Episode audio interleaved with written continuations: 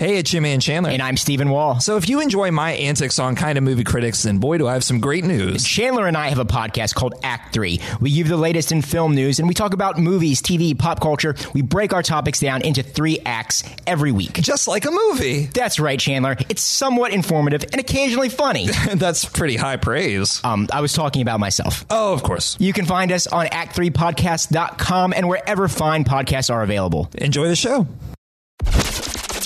Please be advised. The Kind of Movie Critics podcast may contain spoilers. This includes most of the movies you're going to want to see. This shit also contains profanity, so there's that. Enjoy.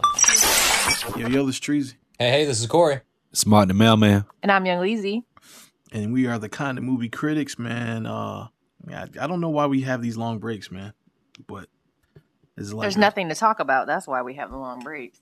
I don't know, man. It seems like as soon as we go away, we mad stuff to talk about. But but life happens. I, I will say that life does get in the way. And, mm-hmm.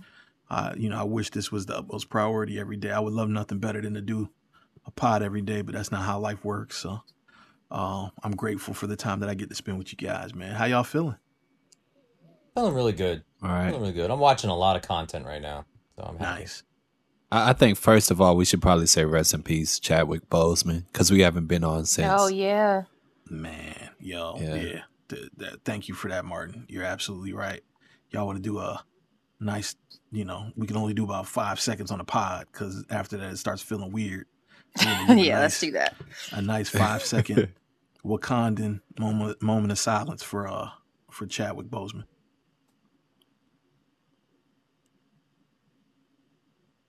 That feels like five. It wasn't, but I was counting. I'll, I'll, make it five in post. but uh, yeah, man, that was that was. I don't know about y'all, man, but that that tore me up that day, man. That tore me up. I, I got up immediately after I heard it and watched Black Panther, man, for like the fourth. I did time. too. Yeah, I felt like that's all I could do, man. It was harder to watch though. Um, you know, when Ryan Coogler said that he has to accept that Chadwick is the ancestors now, and I'm like, wow, I think about everyone who's passed away from that. And I mean, it's, I mean, anyone who knows me in real life knows that, that what he passed from, my best friend passed away from in 2016. Mm. And it just, it's just frustrating because, you know, people are very young and your age um, works against you um, in terms of medicine. You know, racism is a thing too. If you don't understand that, like, I can only encourage you to read. But a lot of the standards that you see based on like tests for people to um, to get diagnoses for things like colon cancer are based on standards for white men. Um, and unfortunately, a lot of us die from things that are treatable if they're caught earlier um, because of things like that. And that's really something we need to stop doing. That we need to have our own diagnoses based on our risk factors and not just taking on what the majority says the standard is because people dying out here and it's not okay. Right. Damn, you said a mouthful. I, I know for me, you know, I've been I I vowed to stay off socials all of September, and uh, really like you know what what happened with Chadwick was kind of like the last straw for me. You know, I mean, you know, us as a, as a community, we've all been dealing with you know trauma after trauma and thing after thing, um, and it just it felt like self sabotage to a certain point. You know, like I was kind of a complicit in my own self sabotage, or just by constantly being online and checking in and seeing these things, and then getting emotionally invested, and then like your real life kind of takes a back seat to it. And I, you know, I, I, said for me, it's no social September, man. I I got to practice some self love here. Uh, I, I, come to realize I get all of most of my news from social media, you know, whether it be entertainment news and stuff like that. So, what's been keeping me in the game is like Apple Apple News. I, I subscribe to that, and um, you know, those publications, whatever is coming out there, man. But yeah, you got to protect yourself, man. Um, in these uh, particular uh, times. Uh, speaking of, um, uh, two things. So what helps me, I, I actually try not to get my news from social media, um, because I realize like a couple things about social media, um, and how that can be damaging to right. your perspective. Um, but I also, um, I get my news from typically in the morning, like, uh, because uh, I do have an Android. Shout out to you if you have a problem with that.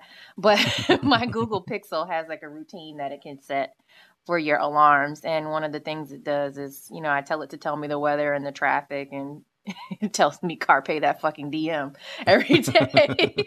but um but another thing it does is it plays up first from NPR, which is like a 15 to 20 minute um podcast every day just to tell you what's going on in the world. Um Hmm. and so I listen to up first most days. Then I get my news that way. Um just cuz relying on people for stuff is I learned not smart. But the second thing is um, circling around to what we normally do at this point.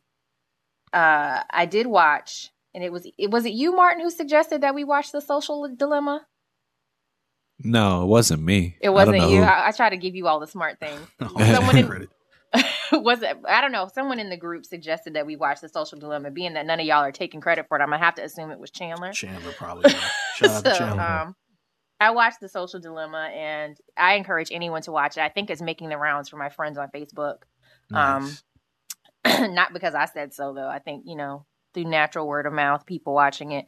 But it's kind of like you know that the thing is happening to you, that you're being manipulated in certain ways um, right. to make you um, pretty much addicted to social media. And that reminds me of that like Black Mirror episode. What was it called? The one with Topher Grace.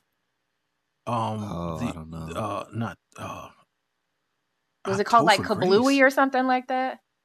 the one with the fridge, the the freezer. It it was the one where the guy um had kidnapped And they're in the the car. kid in there in the Yeah, car. Angel Yeah. Angel um oh yeah, yeah, yeah. whatever his name is. I don't know that child's name. The one from Snowfall. Oh yeah, yeah, yeah. Topher Grace was in that. yes. Yeah. Didn't he play the tech? The tech. Genius? He was the tech genius. That's yeah. right. Yeah, he was yeah. the genius. Yeah. That's right. Yeah, I know what you're talking. That was the um. That was, Was it like first episode of season six, wasn't it, or season five? Yeah, it was whichever one. called I'm asking see, now we can't think of things. We were talking about this off mic. I think it, was, it wasn't called like Kablooey or something like that. It was like but it was like a fake Twitter that people were addicted to or whatever. But I was like, yo, that's real life. And Black Mirror keeps coming true and shit's like freaking me out now. But that Mm. that show like explains to you so much of like the information age is like creating so much I don't want to say civil unrest because those things exist outside of um those things exist in the real world outside of social media Right. but the way that social media manipulates us uh, to reinforce like what we already believe and to make us addicted to those kinds of things like Mhm. i would say like widens the divide socially Yeah. um and people are much more polarized with their beliefs than they used to be so it's Yeah. it, it's like a function of that and like you're right to take a break but i would encourage anyone to watch that it's very it's very informative and i mean again we know that they're doing these things but we just keep letting them do it to us Yeah, that's kind of like a byproduct of just yeah. I don't know. It seems like just a human thing to do. You Mhm. know, eating shit that you know is bad for you. You know, consuming shit that you know is not good for your spirit. Just seems like a real human thing to do.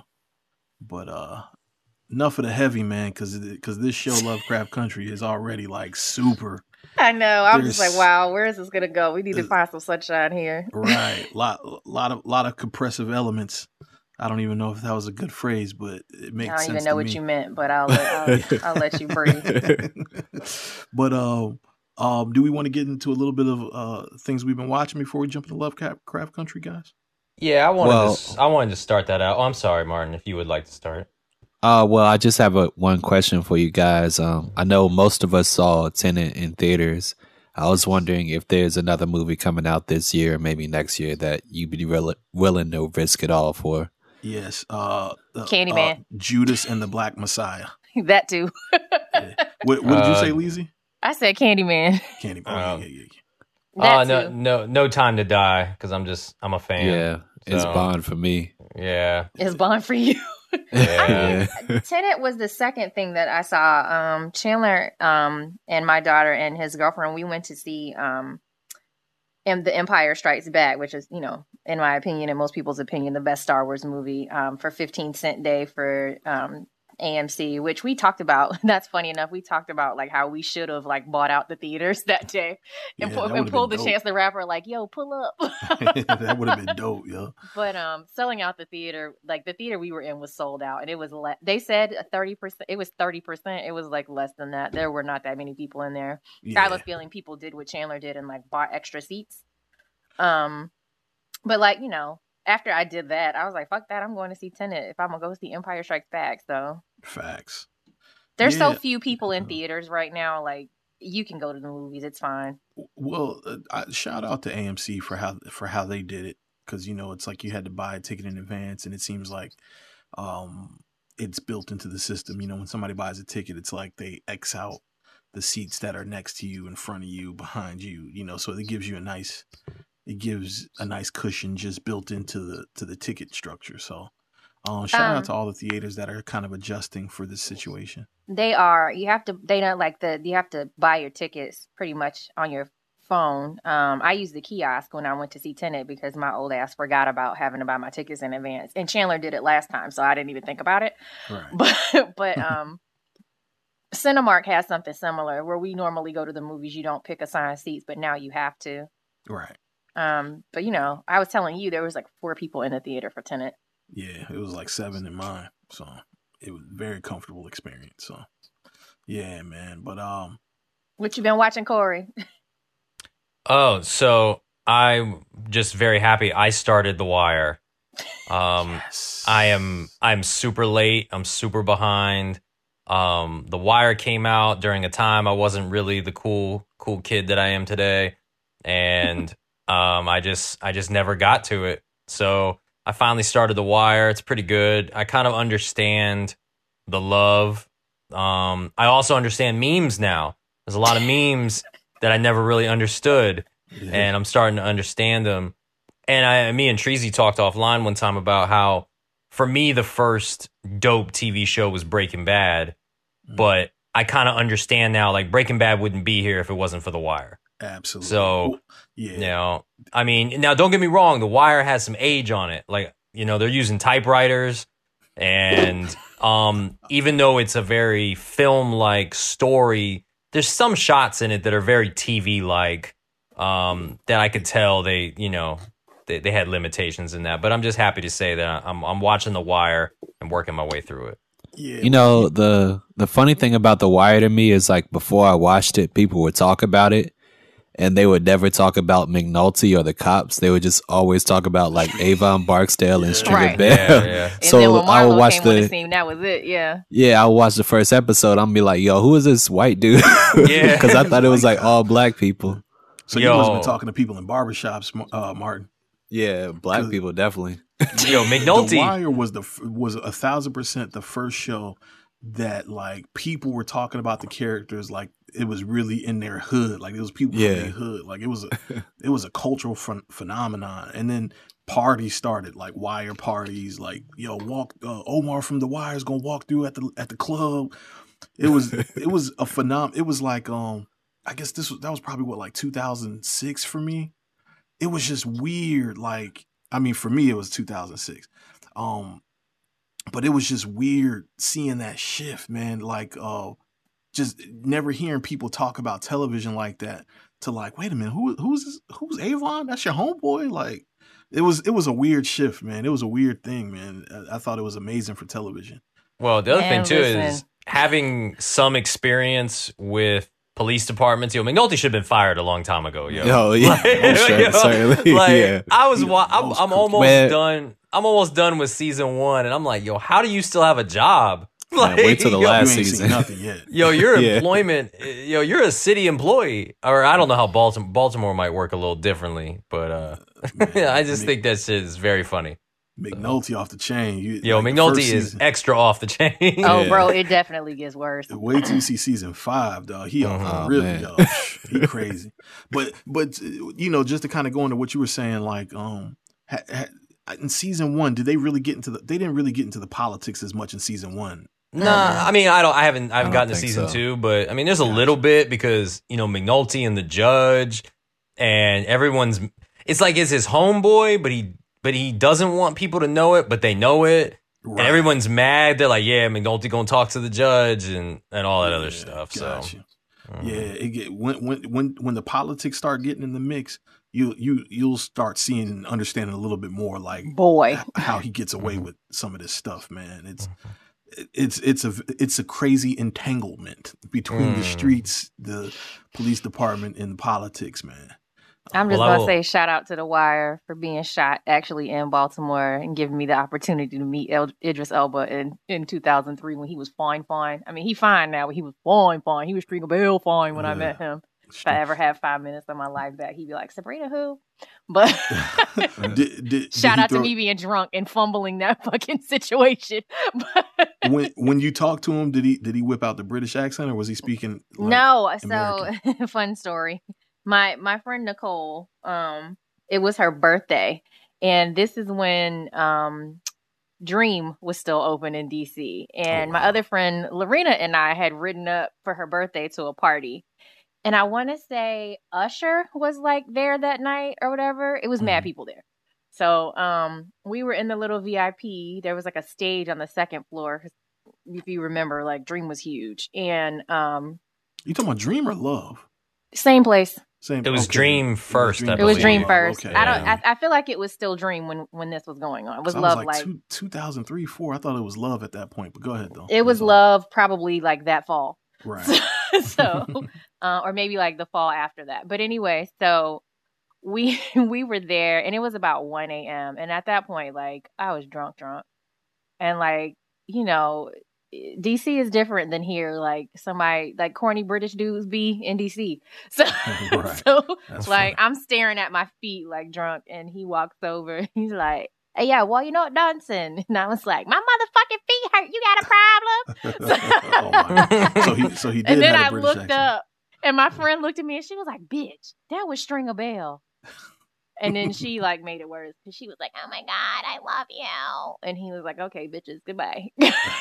but he didn't literally say that, but he was just looking at Okay, us like, "Ew." goodbye. But yeah, if I had five minutes back, I'd be Mrs. Stringer Bell. You- Probably you not. Mrs. Bell. But I, I probably not, but I'd have a way cooler story. right, right. That's pretty funny.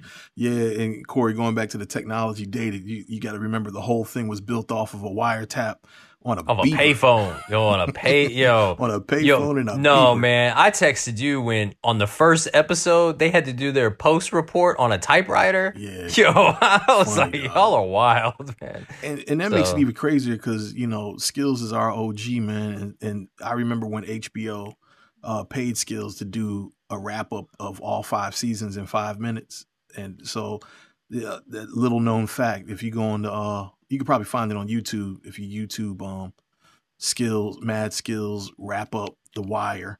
Um, for anybody who's seen it, he wraps it. He wraps it up in five minutes. Every season has a one minute you know, has a one minute verse, man, and it's very efficient. What you been watching, Martin? Um, well, I've been watching The Boys. Me and Corey been watching that. I've been watching this uh, show on HBO Max called uh, "Raised by Wolves," which is pretty dope.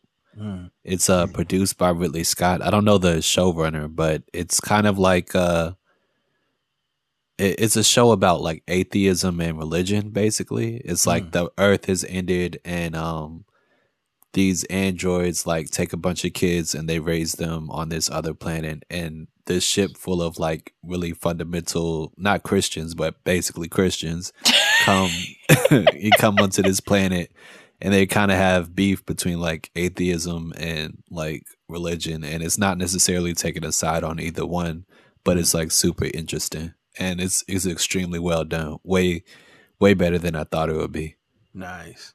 I Yeah, gotta check it out. Yeah, I, I recommend it too, man. I've been watching it and and at first I, I, I felt like it was gonna go one way, but it, it's starting to feel really balanced and it's also starting to feel very mysterious. So it, it's a it's a neat little sci-fi thing. I'd recommend it. Right. Yeah, my my wife was watching it and and I, I couldn't it just looked like a it looked like an HBO sci-fi production, bro. like the look of it. Yo, man, a, can't get a- a mutual homie of ours was like it. It reminded him of the the the sci-fi joints that used to come on CBS in the '90s that only lasted like one season. Right. but like you got to stick with it. So like it it's it's not a bad looking show in my opinion, but I, I could see where if you just kind of fall into it, you'd be like, "What the hell is this shit?" Right. So i mean I, I think the effects and acting is pretty good like i think the the woman who plays mother like she's really really good mhm. and like once you see her in action like killing people it, like the blood and everything is actually pretty well done Mm. yeah, Hey, maybe I got to give it a chance. No, you need to give the boys a chance. That's what you really need to do. That that's the next one I got to do because you keep telling me about that. It's a really good show. It's a lot of fun too. you Yeah, I enjoyed the first season. I couldn't get into this season. Sorry. Mm. What? It's the same show. It just I'm aware. you know what I think killed it? They shouldn't have done it weekly. I think they I mean, because last season I think was done all at once. It was. And I, I, I don't know. I, I think having to wait maybe is kind of because I had another person say that too. They were they were a little deterred, and I was like, you just got to stick around. It's it to me is the exact same thing as season one. You just have to wait now. Mm.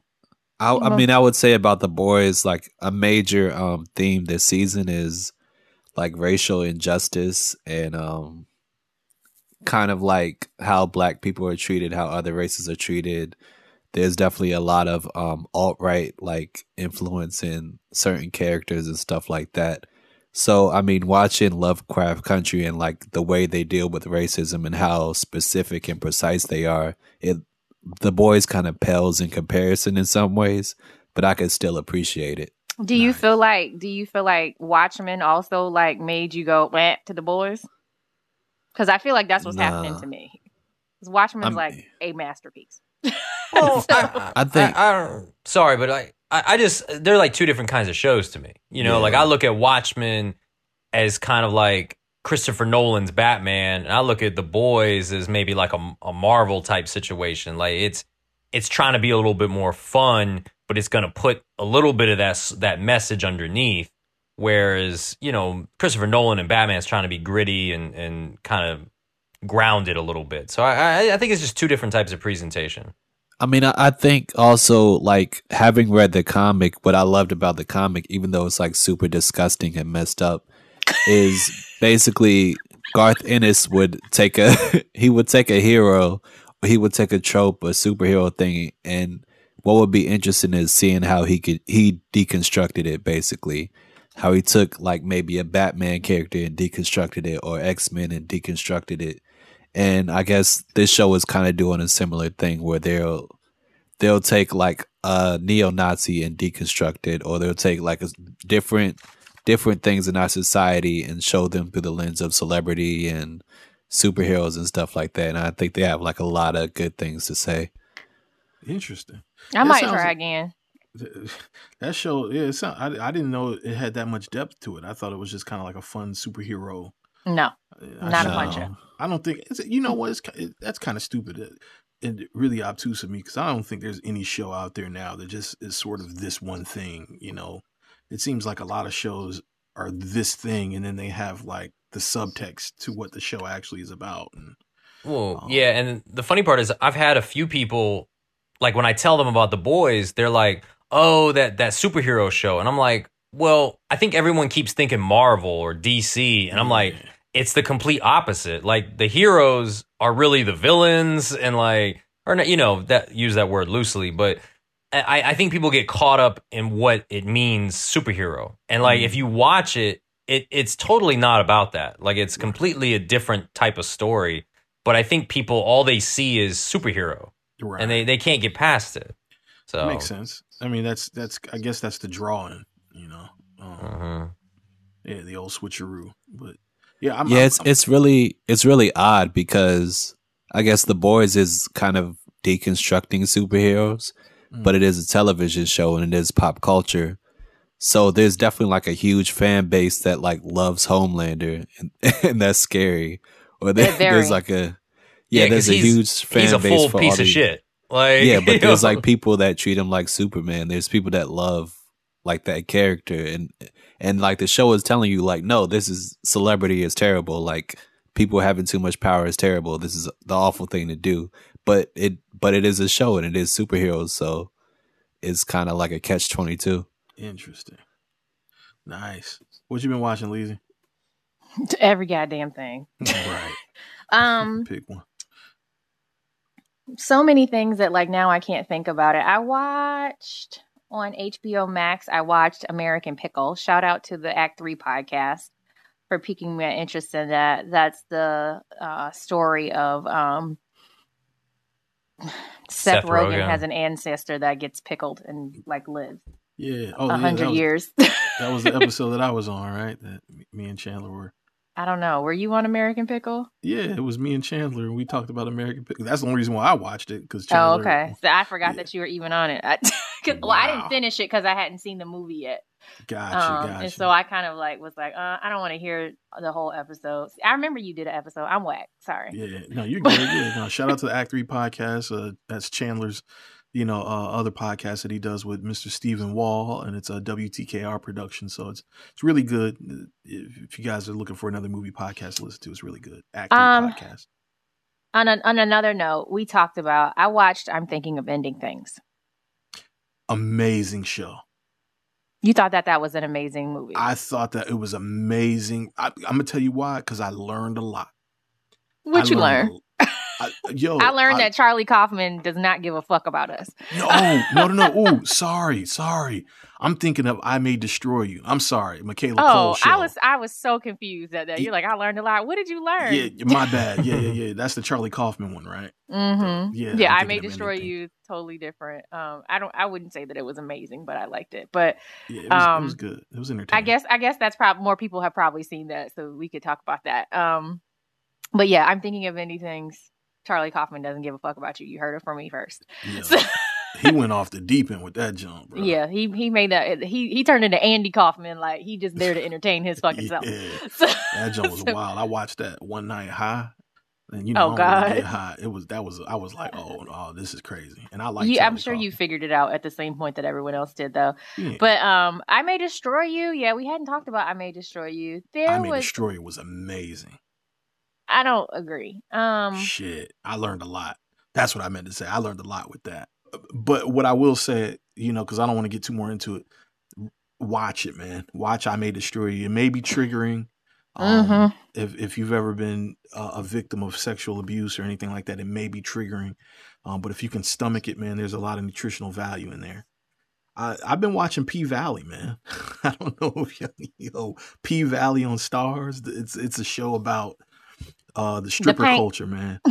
And and I was That's all I've been entertained. saying. People having their various uh spellings of the pank. I've not seen it myself, Yeah, but man, it was- it- love it. I was entertained. I mean, it's it's it's within some subject matter that I've been, you know, just kind of uh studying, you know, over the over the I would say over the past decade, but really more so in the past like three four years. Just What really the into strip it. club? Well, yeah, just sex work in general. You know what I mean? Oh, yeah. Um, and the nuance that that that is around the participants, the willing participants in sex work. I don't, you know, um, You I don't think it's uh, better or worse than Players Ball? players ball Or Ball? Players Club. Players, Players Club. Club, Club. my bad. Oh, it, Players it's Club, just way yeah. more. We oh. It's just way more. the The world is way bigger. You know, you learn more Yeah. about these characters because it's an eight episode series. You know, um, but what really got me watching it is there's a a, a character in there, uh, the white girl named Gidget. Um, uh, you know, shout out to Skylar. I know Skylar. I worked on a film with her. Um, the film flipped from uh, you know Jack. Uh, shout out to Jack Manning, Tiffany Tyler Street Burgess. film. Mhm. Yeah, and uh, my man L, my man Lawrence. Um, uh, I, I worked on their short called Flipped, and she was one of the main stars there. And she's a real sweet girl, really, really cool. So it was cool seeing her uh, do her thing and kind of spread her wings with this role. Um, she was bare chested in a few scenes, and I was like, "Oh, my little si-, like this is like like seeing a little sister naked sort of thing." But but uh, but it, it was really cool, man. There's there's a lot of TNA and a lot of eh, there, were- there's like HBO amounts of penises in that show. You know, Euphoria, Euphoria levels of dick. yeah, man. You know, HBO go off the chain with a lot of penis in their show, man, and, and and Starz is it looks like they're trying to compete with that. So, um, so yeah, man, P Valley. That's what I've been watching. I really enjoyed it. I wouldn't mind doing a. I wouldn't mind calling up Shad because I know his old uh, ghetto ass has probably seen P Valley and has uh got some shit to say about it. So I would love to talk to him about it. I know for a fact. I know for a fact, and I haven't even spoken to Shad, but I know for a fact he's seen P Valley. That's like right up his alley, man. Yeah, I would watch it if I had Starz, but I don't have I'm like over here, like I don't have Starz. I'm about to Yeah. cancel Encore because I don't Yeah. watch it.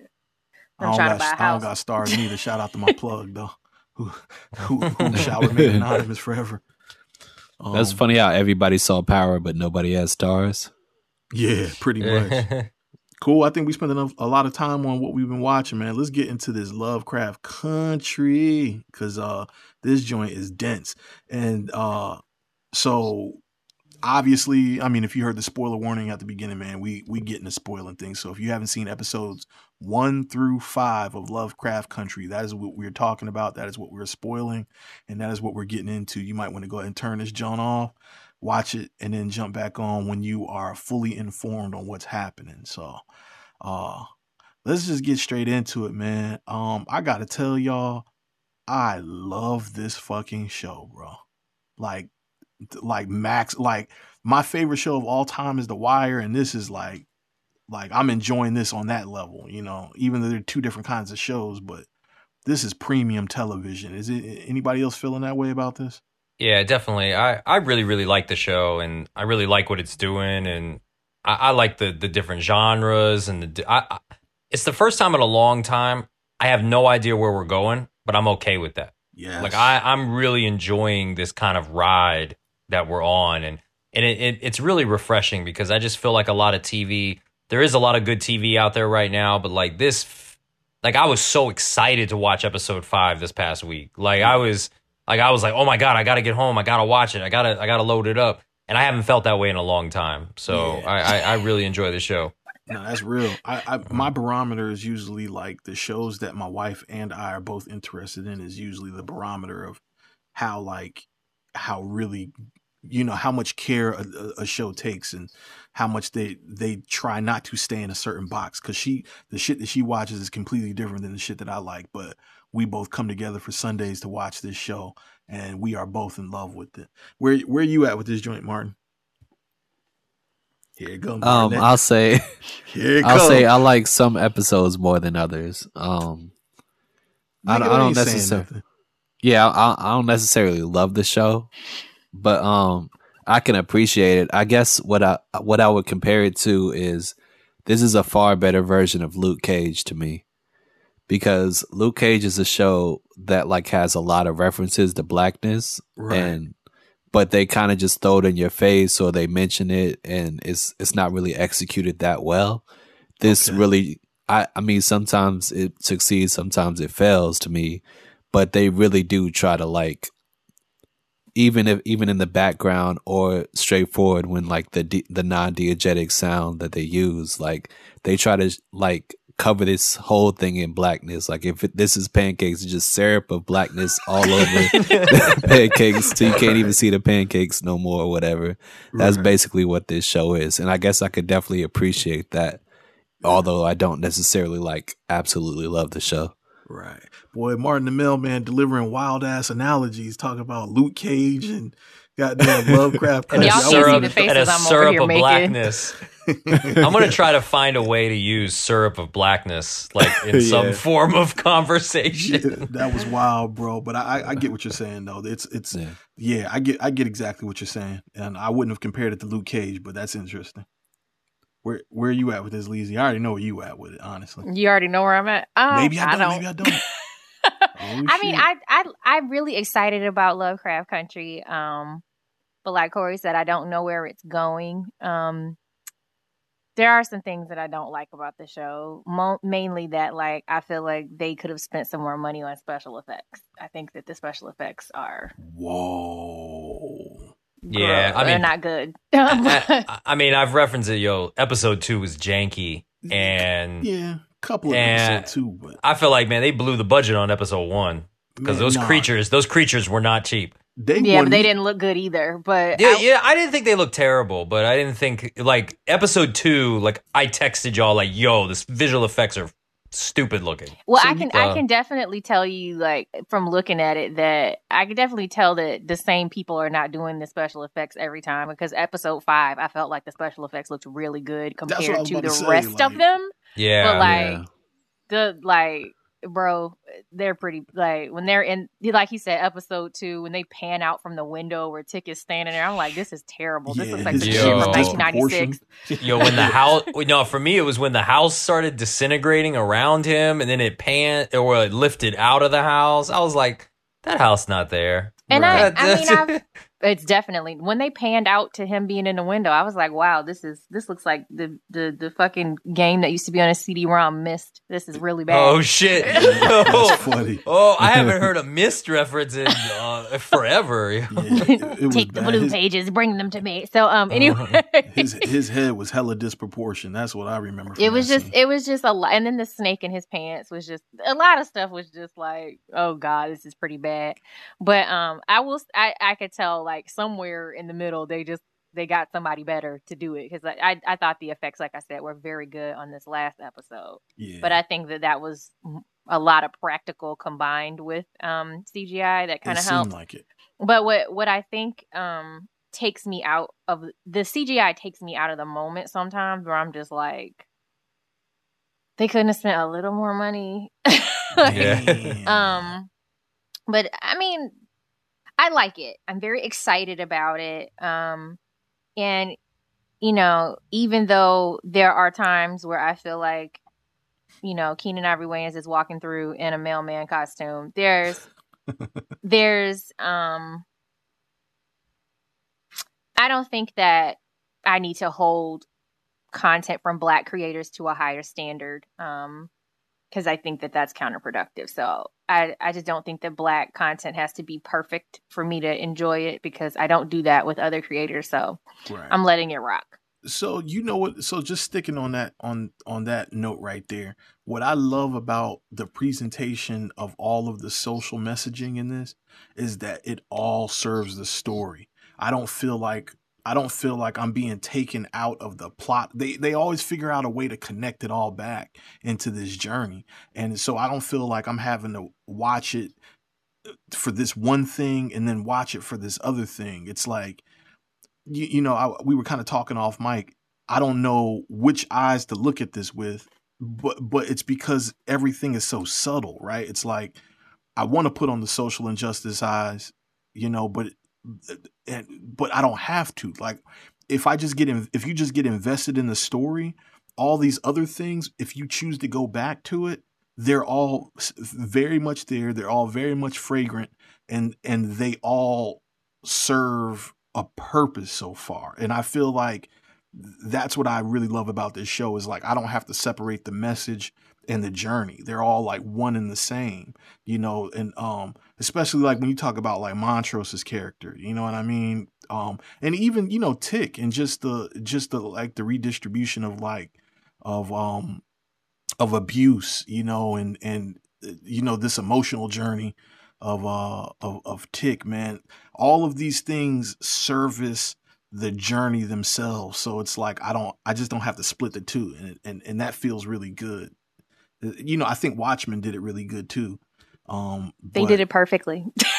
see to me this is this is um i mean i don't really want to compare them man because they're both you know a- amazing shows that are giving us amazing things but like to me to me this was an this was a great follow-up to watchmen you know what i mean like I agree. I think that Watchmen made me excited about what HBO could do with this kind of story. Um, Yeah. And I guess that's why I'm so hard on and critical of the effects because I'm like, I see what y'all can do when y'all put money, some money really behind something. So I feel like they didn't necessarily invest in it um, up front in a way that I would have liked to have seen. I clear they clearly are investing in it in a, in other ways, like on the back end to market it and to support like Black people Right. behind the scenes um, and that kind of stuff. So I'm I'm okay with it, but like it's it's disappointing. And I mean, it's season one. If we get a season two, I'm not sure if this is a limited series. I don't think that it is. Um, so if we get a season two, I'm sure those things will improve leaps and bounds because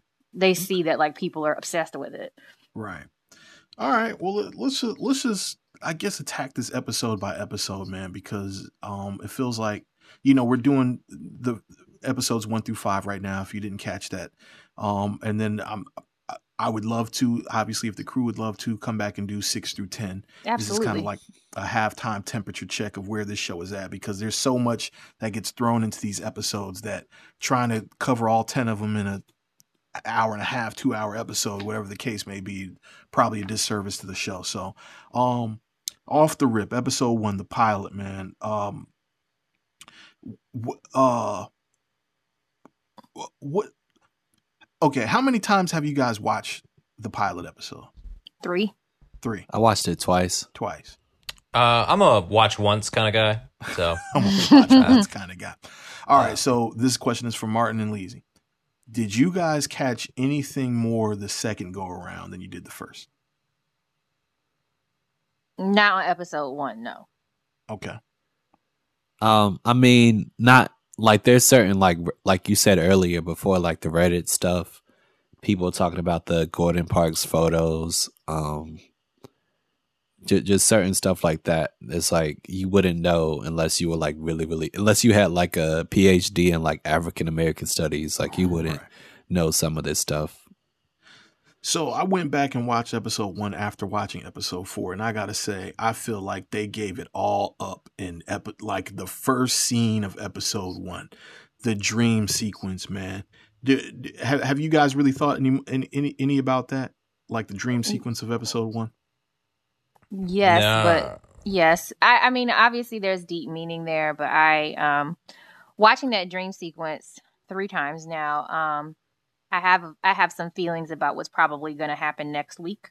Right. But we'll see. there I mean go ahead. Give Yeah, your thoughts. So, well, I mean, just the whole like, um, all right, the spaceships that came. So, you know, it started off they were in the He's in trenches the of the war. Korean War. hmm You know, he's he's he's killing people. This whole, you know, it's it's war going on all around him. He jumps over this fence. Uh, even more craziness and evilness. Um, these this these spaceships come in, like these UFO spaceships come in, and there's like a red woman that drops out of it. First and Mhm. foremost, that that character. It looks like we're going to her in season six. Is that Ji-Ah character, uh, uh, the the Korean woman, Jamie from the real world. I don't even know her last name. Yeah, Jamie Chung, I think is, is her real name. Jamie Um, something. S- so she's she's uh descending from one of the UFO spaceships. You know, she's Mhm. all in red. Looks like I guess maybe that's blood. I don't know. She's completely covered in red and descending from uh w- one of these UFO spacecrafts, man. And I, I just feel like that whole dream sequence is mad symbolism to what's happening. You know, you got you got the monsters, you got the you, you know um God damn, what's uh, forgetting names, man. Um the baseball player, man, that Chadwick Boseman played. Um, Jackie, Jackie Robinson. Jackie Robinson. Robinson comes out, splits the uh splits the alien in half with his baseball bat. And you know, he says that line that they reference back in like episode 3 Mhm. um, when they talk about the fight between I guess there was a fight that Montrose and uh, Uncle George had when they were kids and then uh, some some strange guy just came out of the woodworks with a bat and says, you know, uh, what's the quote he says? Like, I got you, kid, or something like that, and sort of saves the day. Um, so that was a call back to that. Obviously, that's a big moment. Um, I think in the brothers' development, and it's, and it's sort of a big thing. If Tick is dreaming about it, it's a big thing, right? Like, that's what I'm kind of learning here is that it seems like uh, anytime Tick goes in, Tick goes into these dream sequences, um, there's just a lot of revelation, I, and, I, and just about the show in general. There's just a lot of revelation in every single scene to me um, that's happening. But uh, um, so I, I I don't know, man. Um, uh, I don't even know how to attack episode one, man, because it seems like that's Well- just the entree to get into the rest of it. I, I have a question just about the whole series for Leezy. Um, you've seen all of Underground, right? Mm, yeah, probably Or- all but like the last three episodes, but it, they didn't conclude the series. So yeah, Yeah. so how does this? How does Underground like? Is the tone of Underground is similar to the tone of this, or how does it really compare? Because I've never seen. yes and no. They use some of the same devices in terms of like the modern music juxtaposed with like the period setting um, of Yeah. slavery and underground. I really, really liked Underground a lot. Um, which you know, Misha Green being the showrunner for that and this kind of really gave like um, credence to my excitement for this and made me even more excite- excited. But tonally, like I think there's like a lot more they can get away with. Um, and apparently, like Underground was a very expensive show for the network, which is why they didn't continue it, allegedly. Um, Right. so Mhm. um, I imagine she even has a larger budget with HBO, and that shows up in that way. But like Underground doesn't didn't require a whole lot of special effects. Like back to my original point, but there's you know like overlaying the uh, audio for like things that they had to license from like James Baldwin and for Colored Girls and that kind of stuff. Like that stuff was not present. Um, they did a lot of that with music in Underground. Um, but Underground felt very real, whereas this Yeah. feels very fantastic. So no, tonally it's they're cousins, but they're not. They ain't sisters. Like you know what I mean? Yeah. I actually really don't like the use of the modern music in in In uh. Lovecraft. Yeah. I, I I I prefer the either older music or modern music that sounds old. Like I I don't know Rihanna. That just makes Cardi me cringe. I'm- Yeah, Nah, I- I like I, it. yeah, I think it's cheesy, but I'm I, I get you. it. Listen, when Rosalee and Underground's run through the woods and fucking Rick Ross is playing, I'm like, bitch, we running from Master. Like, I love that shit. That's funny. Yeah. I Yeah. love it. I- So- I'm with you. I mean, I- I'm not saying- I'm not saying you can't. sometimes. Yeah, and I'm not saying you can't do it. It's it's not a universally panned thing, but this show, I remember they didn't. I don't. I may be wrong, but they didn't have anything that was relatively modern in the first episode, and and then when it hits you in the second or third episode, it's kind. It feels random. Yeah. It doesn't feel like a like a thing that you've established. Now it You know, doesn't where- feel they had random some to me Tierra because I watched something of hers before and I know that she does that. So Yeah, they Interesting. they had Tierra Whack in the first episode. Oh, They sure did. Well, Yeah, they did. Yeah, well, I mean, I'm just when I uh, Cardi B, I was just like, I, my eyes rolled out of the back of my head because it just felt so random, and it didn't feel artistic. It it felt like a cop out. I don't know, but I, I'm a, I'm with you. I, it's got to have a right time and place, and this show doesn't. It- This show like kind of reminds me of uh, you remember Entourage? yeah, Like how it's kind of like if you took the songs at the end of Entourage, whenever the episode would end, and they would play some music, and just put them in the middle of the episode somewhere. That's kind of how it feels to me. I it's mean- like they're good songs when you put them in the right place, but sometimes you put them in the wrong place, and it kind of takes you out of the story. To me, Um, it doesn't take me out of the story. I think that music is meant, especially in in in film, is meant to um put you in a specific headspace, and I think people of this generation watching something and and hearing music that's familiar to us is definitely going to put you in that headspace faster than you having to like Google what the hell song this is. So I'm not, and I mean, how many times can people use four women and strange fruit like there are a million other things that you know come from our culture that we can reference um but that are not necessarily as familiar to us to like put us in the headspace as quickly so like i'm not mad at it Yeah. Um. All right. So episode one is pretty much just the primer to sort of like get us on this journey to Ardham, um, where the magic starts to happen.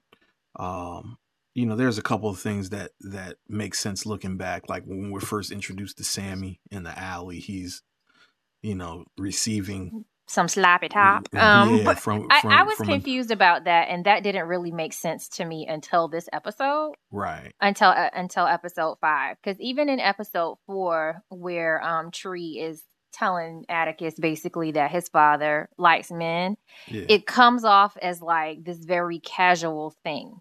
Um, so going back to episode one, after having seen episode five, I'm like, oh no, him and this man are in a relationship. right. And that is why he would send, you know, someone would send him to talk to Sammy because Sammy knows what's going on with Montrose because that's his boyfriend. right. like so, um, I got it. I didn't understand um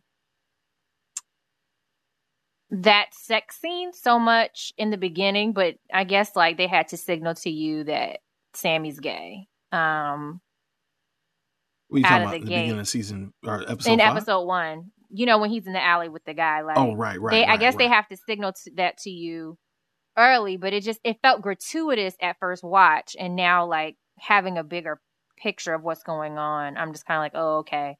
I even though I don't necessarily think that I needed to know that Sammy was gay right then. Like I think I could have found out Sammy was gay at the same point in episode four and come to episode five knowing Sammy this way and and still get it. Right. So I don't know. I, I, I get what you're saying. Um, th- this show is very methodical that way. It's like they plant these seeds in episode one, episode two that are starting to bear fruit a little bit now. Um, you know, I, will tell you a, a, a, takeaway from me that I'm paying attention to really close uh, is Dee's character, right? Like she's, you know, um, George's daughter, uh, mm-hmm. Tic's cousin. Um, you know, she has that comic book where mm-hmm. that, that she sent on the road trip with uh with Uncle George and them uh, called uh, and Letitia fucking Lewis. Yeah, Letitia fucking Lewis, Orinthia Blue, right? And um, the you know the character as, as, we heard her talking on the phone to her father, the character is about basically. It, it, almost sounded like Captain Marvel in a way. It's like this woman who goes from planet to planet, um, you know, fixing all the computers on different planets and fixing all the technology on different planets. Um, and that's her character. It's Orinthia Blue the the photo drawing of her and the way Dee drew her on her comic, man, I, I gotta say, I felt like I felt like it resembled when I got to episode two, I was like, wait a minute, that comic book kind of resembled um Tick's mom. I'm guessing that's who that's who Uncle George was dancing with in episode two, right? That was Tick's Correct. mom. Yeah. Yeah. Her comic book drawing kind of resembled Tick's mom in a in a in a way. At least that's what I thought. That's what I kind of like you know, uh, I'm not saying that's what I took from it. I'm not, you know, certain that that's what's going on here, but I'm paying very close attention to this Orinthia, uh, Orinthia Blue uh, comic book, especially knowing that like what came out of this spaceship was a red woman. So, you know, uh, we've heard the term red get thrown around a few times. Um, I know m- most prominently in episode four when, uh, when Atticus and, and Montrose were talking and and Montrose was saying, you know, boy, we the Reds here. You know, basically meaning that we're we are the underdogs in this particular situation. Not a, they're the Native Americans. Yeah. There you go. There you go. That too. Um, um. So you know, a blue and red sort of being juxtaposition here. Um, I'm I'm I'm I'm guessing, and these are just these are so. I'm just kind of attempting to at this. I would I would like for us to make some um some guesses as to what's going on here, where this is taking us, in addition to kind of uh, bite sized chunks of what's happening from a social perspective. So, well, I thought, oh, sorry, I, one, I thought. Mm-hmm, um, go ahead.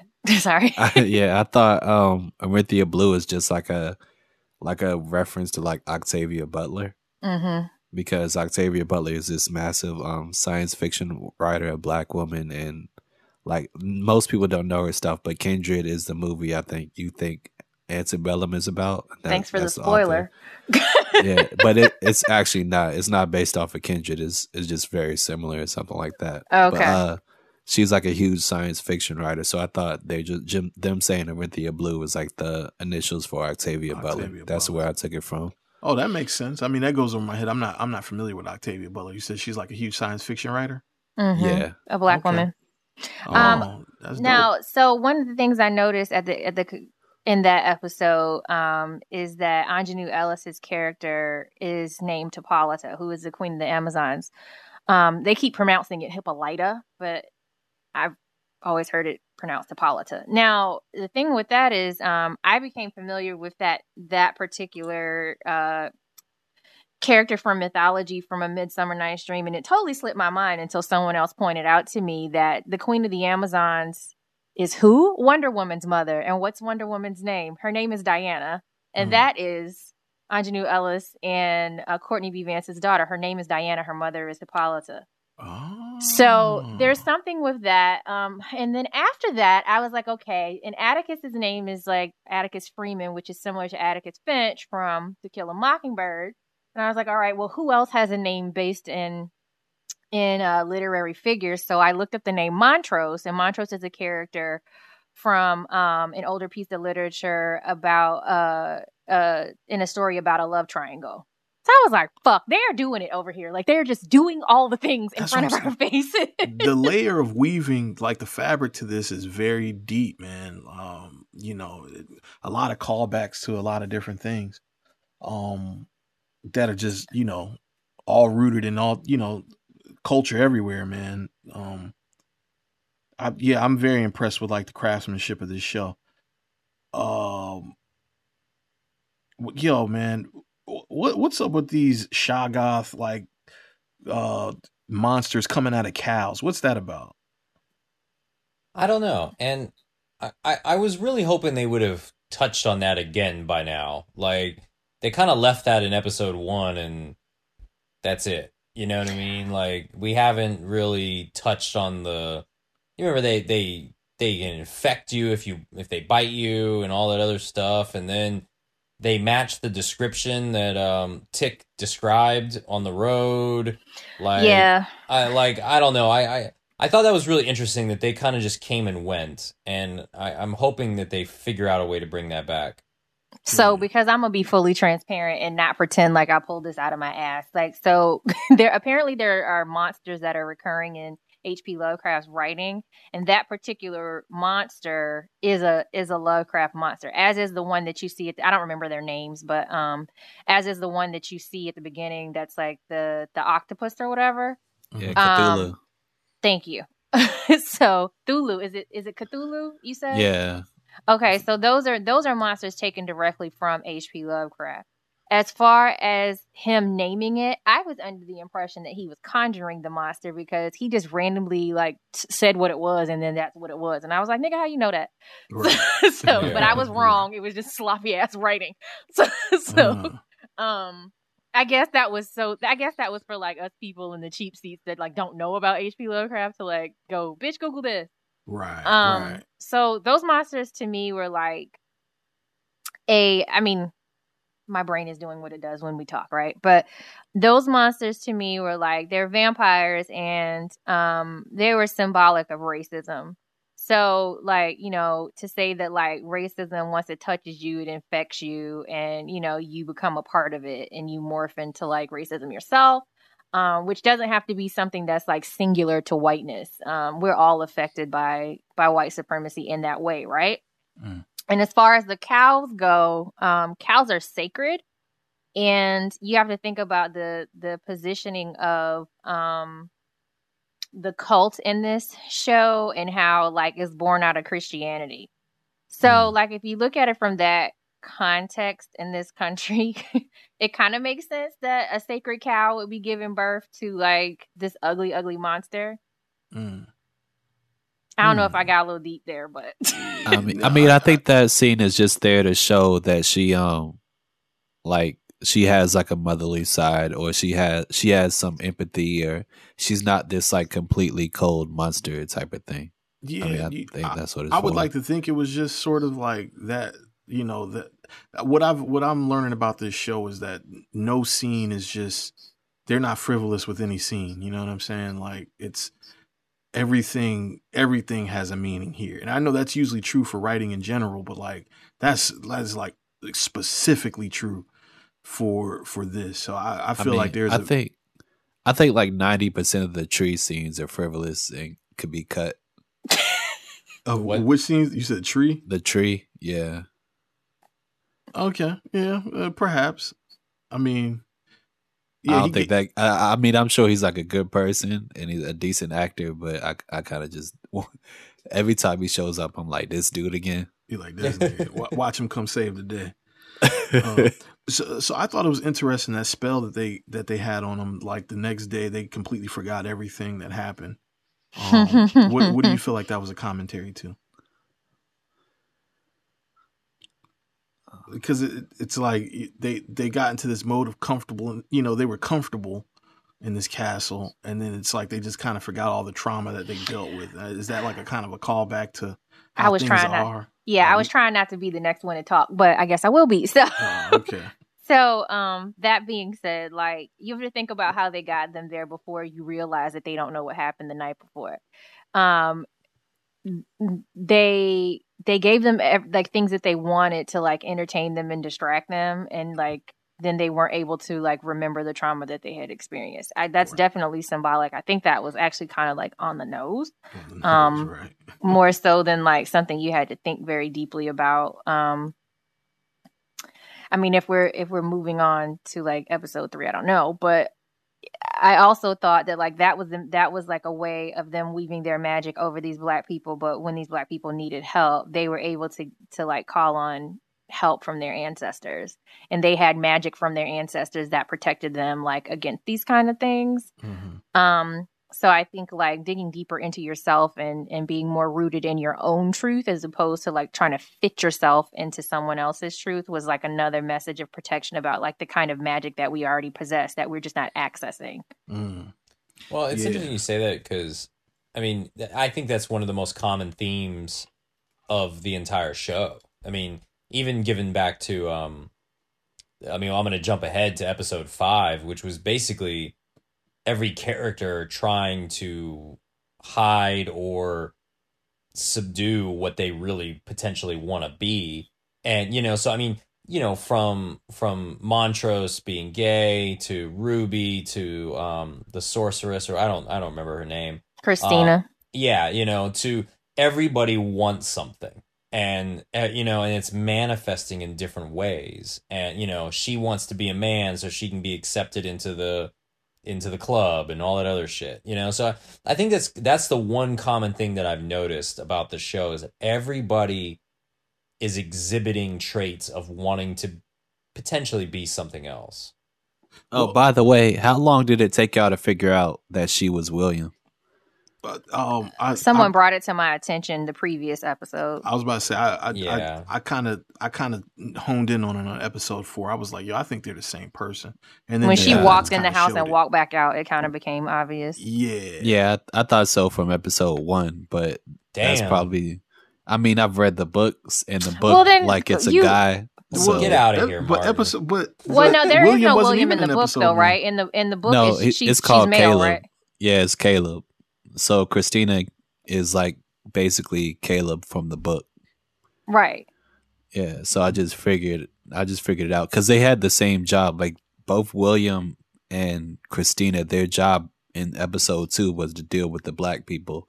When episode one was to deal with the black people. And I mean, them doing the same job and them never being in the same place at the same time. I just figured they were the same person. And also, there's a show called Locke and Key where Yeah. the villain and the villain in Locke and Key can change genders pretty easily. Gotcha. Yeah, I like that they pulled that out. So let me let me rewind back to episode two. So you remember when they had they had them in the the uh, the separate rooms, and then the, you know like the uh people you know they they had an episode. So like with Letty, um, you know Tick came into the room. You know with Uncle George, it was it was uh Tick's Dora. mother, and then with um and then with with Atticus, it was uh the the Korean woman. Um it hit me I was like uh it kind of hit me there. I was like, man, are is this spell sort of bringing in people that they love and make like like it's everybody that came in there kind of represented who that person loved. You you understand what I'm saying? or So, something like, that they wanted yeah Yeah, something that they wanted. Okay, desires. So that's so that's what I was supposed to take from that. That's how I took it. I took it as is that everybody experienced something that they desired. Um and I mean I mean and it goes back to what I was saying is that I think the show is about that. I think there that's been a very common thread through almost every episode is just this desire um and what what it what it means to you. Mm, I took from that not so much that these were things that they desired, but these were just points uh, uh, that are vulnerable for them. Um, because we don't know what Atticus' relationship to to what's her name, Jaya, Gia, Jaya, Gia- Jaya, Jaya? Gia- Gia or Jaya? Gia- Gia, Um, something like that. I don't, I don't, we don't know what their relationship really is, and I have a feeling in episode six we're not going to like him at the end of it. But Well, I th- I think we kind of got clues to it. I think he was, I think he was in love with her, I, and and that's kind of what he, I think he thought that. he was in love with her up to a certain point. Uh, potentially but, but you know um so so in the first episode when he when he first comes back to chicago and he make you know he makes the call to to korea you know um and you know it doesn't say anything so for so i'm just thinking back to the time frame right in, in 1955 for you to call long distance all the way to a to a whole nother country there has to be there's something right um uh and then you know with the spell thing with her coming back in you know him dreaming about her Yeah, there's yeah, there's like a, a high affinity. Uh, there's definitely a high affinity there. Um, I'm I'm with you. I guess we'll find out what that is. Um, which I mean, I, you know, I took that whole scene as just being um about like white people being entertained by black pain, Yep. and it, it's not a, it's not enough just to like have them go through these um hallucinations where they're just being tortured. Like they have to get they have to be entertained by them being tricked and then being like tortured in a way. So I mean, I, I, that's a very that's a very prevalent like I guess one of our biggest exports as, as the black community in entertainment is pain, and I mean I think that's what it was a commentary on. right? Yeah. Sorry about that. Yo, No, do- no offense. in episode five, when Tick was dreaming about Hannah, his his ancestor, his great ancestor, that was the first um the first uh She was What- a survivor of the first like tr- like uh the beginning of you the wanna- bloodline to the what's the name of the family? The Not Freeman. Braithwhites. No, they're not Yeah, Freemans. Braithwhite. No. Braithwhite. No. No, she's whatever his mother's maiden name is. She's not she's not the beginning of the bloodline. She's the beginning of the black bloodline. That, but that's From- what I'm from them, talking yeah. about. Yeah, Atticus's blood. She's the beginning of Atticus's bloodline. When so when she was running out of the castle and she mouthed something, did y'all take a stab at what y'all thought she was saying? No, I can't read No. lips to save my life. try. It looked like she was saying like the guess that I made. I said it looked like she said one or two things. Uh, to me, I either thought she said, um, "Oh, where'd I write it here? Oh, where'd I write it? It's somewhere in my notes here. Hold on, guys. It's on this page full of stuff. Ah, basically, because I don't see it here. It looked like she said like, "Let it like burn it all down." Like let it burn down or something like that. It looks like she said you have to let it burn. That's what I thought she said, or you have to play blind. And I know those are like two different things, but um, obviously I feel like whatever she said when she was running out of the house is very important. He asked her to repeat it, and then you know we never got the end of that. And then that episode ended with a message that said something like suffering or dying. And then he called the Korea and was like, you know, how did you know? And so there's something going on obviously with with with whatever happened in korea. Um and and circling back to something you said corey it, it just to take it a little step deeper it almost seems like um the motif that i'm starting to get is like what you do when you are in the shoes of your oppress you know like people sort of like becoming their oppressor in, in in a sense right? Like like you look at montrose right? So i took him when he killed uh yahima right? When he killed yahima i kind of figured that was because of like you know she was dual spirited she was of uh, masculine and femi- feminine energy. And that's kind of like a weird space for him being homosexual i guess. You know um I don't think it had anything to do with that, but go ahead. I- well, so this is what I took from it. I don't. I don't think. I Mm-hmm. think there's many ways that you can go from this, right? Like the, what I took from it, um, is, is that it kind of like played on his sexual insecurity in a sense, right? Like the otherness, the otherness of what Yahima is, made him feel a certain way. So it's almost like a commentary on, um, al- almost like a commentary on, uh, you know, being homophobic. You know what I mean? And and in a, in a weird way, it's that's kind of what I took from it, right? So in in that particular instance is like if I'm gathering that correctly, the thing that is causing him to oppress what he is, he is becoming that to Atticus. You know what I'm saying? Like he's very suppressive of like Atticus's curiosity.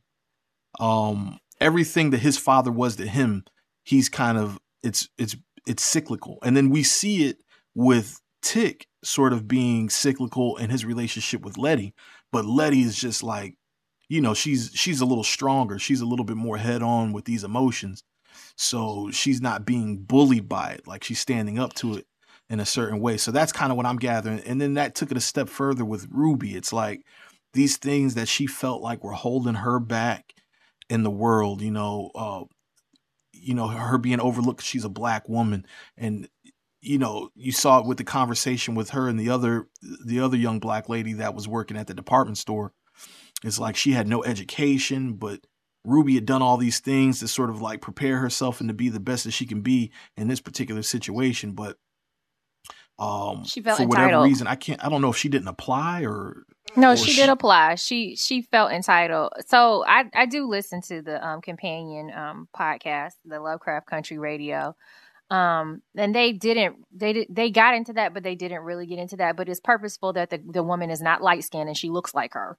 right. Um and she's asking her all these questions because of what you said too like she's kind of taking on some of the mindset of like entitlement you know what i mean of the privileged of, of entitlement of like well this should be mine. Like why why you and not me? And you don't deserve this because you're not me. Well she has it and it, it wasn't ever yours to begin with. Like you know what i mean? Yeah. um i don't i don't know that i agree um about you know montrose not accepting um his queerness being his reasoning for killing um the the two spirit um i can't think of her name then Yahima. the the arawak woman what was her name yahima Yahima.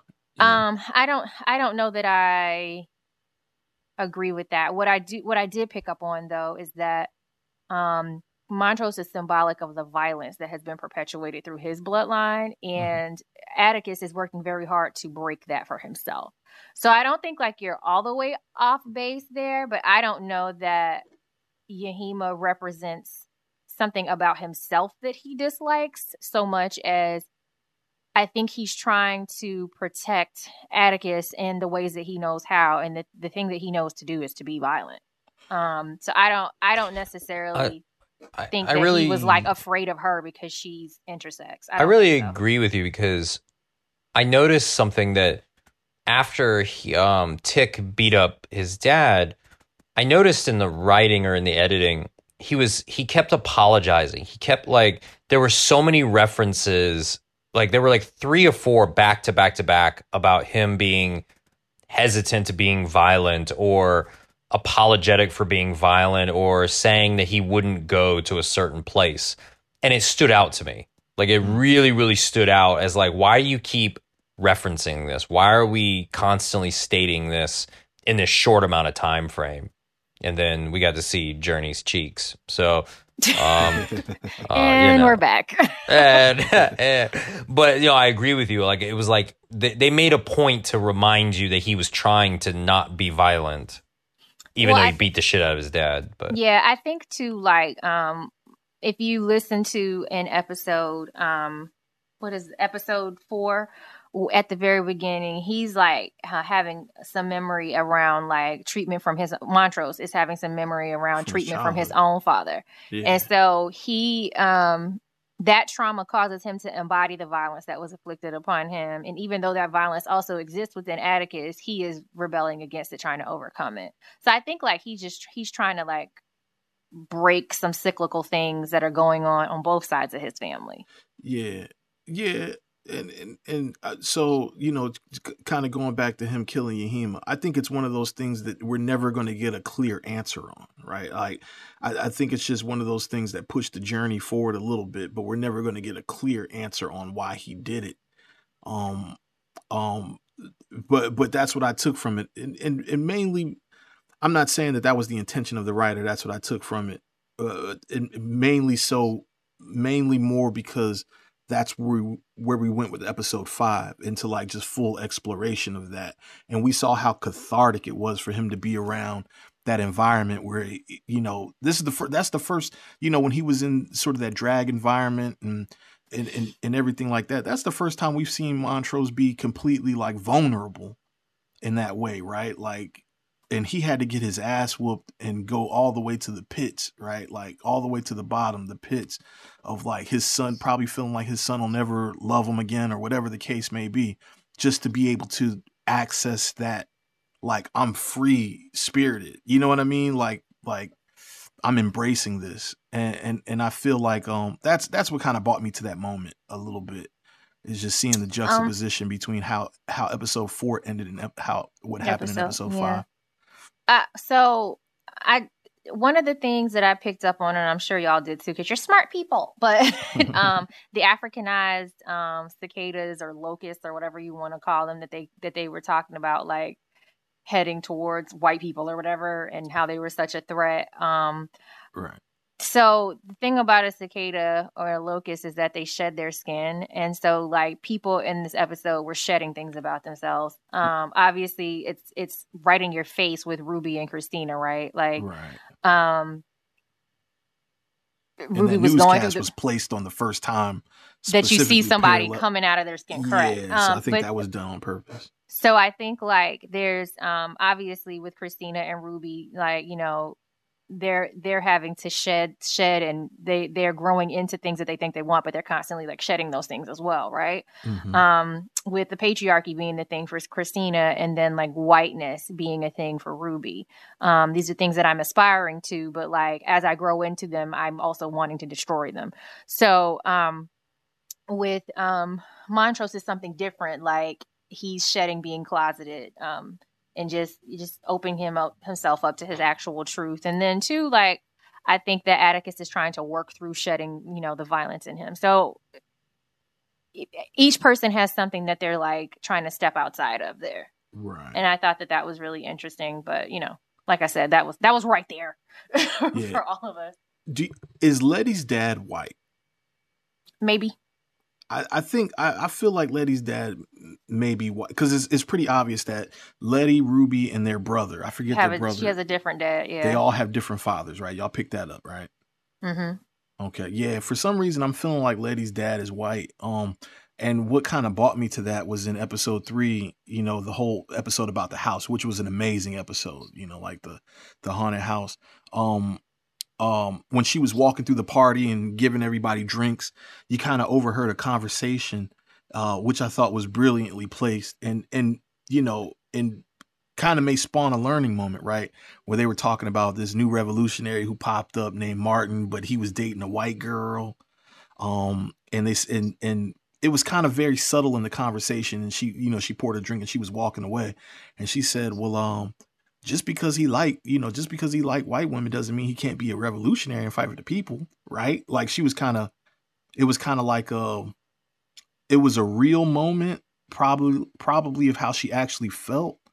Um, but it, it seemed like it was also sort of, sort of posing a question to, you know, the audience. You know, the a conversation that you know has come up a lot in the past few years is like, you know, can you be pro-black and date outside of your race? You know, Well, and we know how I feel about that, but um yeah, a lot of people have different answers to Mhm. that, right? So I kind of feel like that that's what that moment was speaking to. But that moment made me say, "Yo, I wonder if Letty's dad is white," just because her. well Jurnee's father to- is white. Um Huh? Jurnee's father is white. Yeah, Yeah. in real life. in real Yeah. life, right? So- Um, I I don't know if that was Jurnee speaking right then or if that was Letty speaking right then. They definitely have um, they definitely have different fathers. We know that. But Mhm. as far as her father being white, he might be. He might just be a very light skinned black man. I mean, maybe we'll find out at some point. Maybe we won't. yeah. Um, because it sounds like their mother just was weak on men. I guess. Um, right. and the the the thing about Martin, like part of it was exaggerated. I think. I think he had a relationship with a white woman, but I don't think he was like engaged to her or anything like that. Right.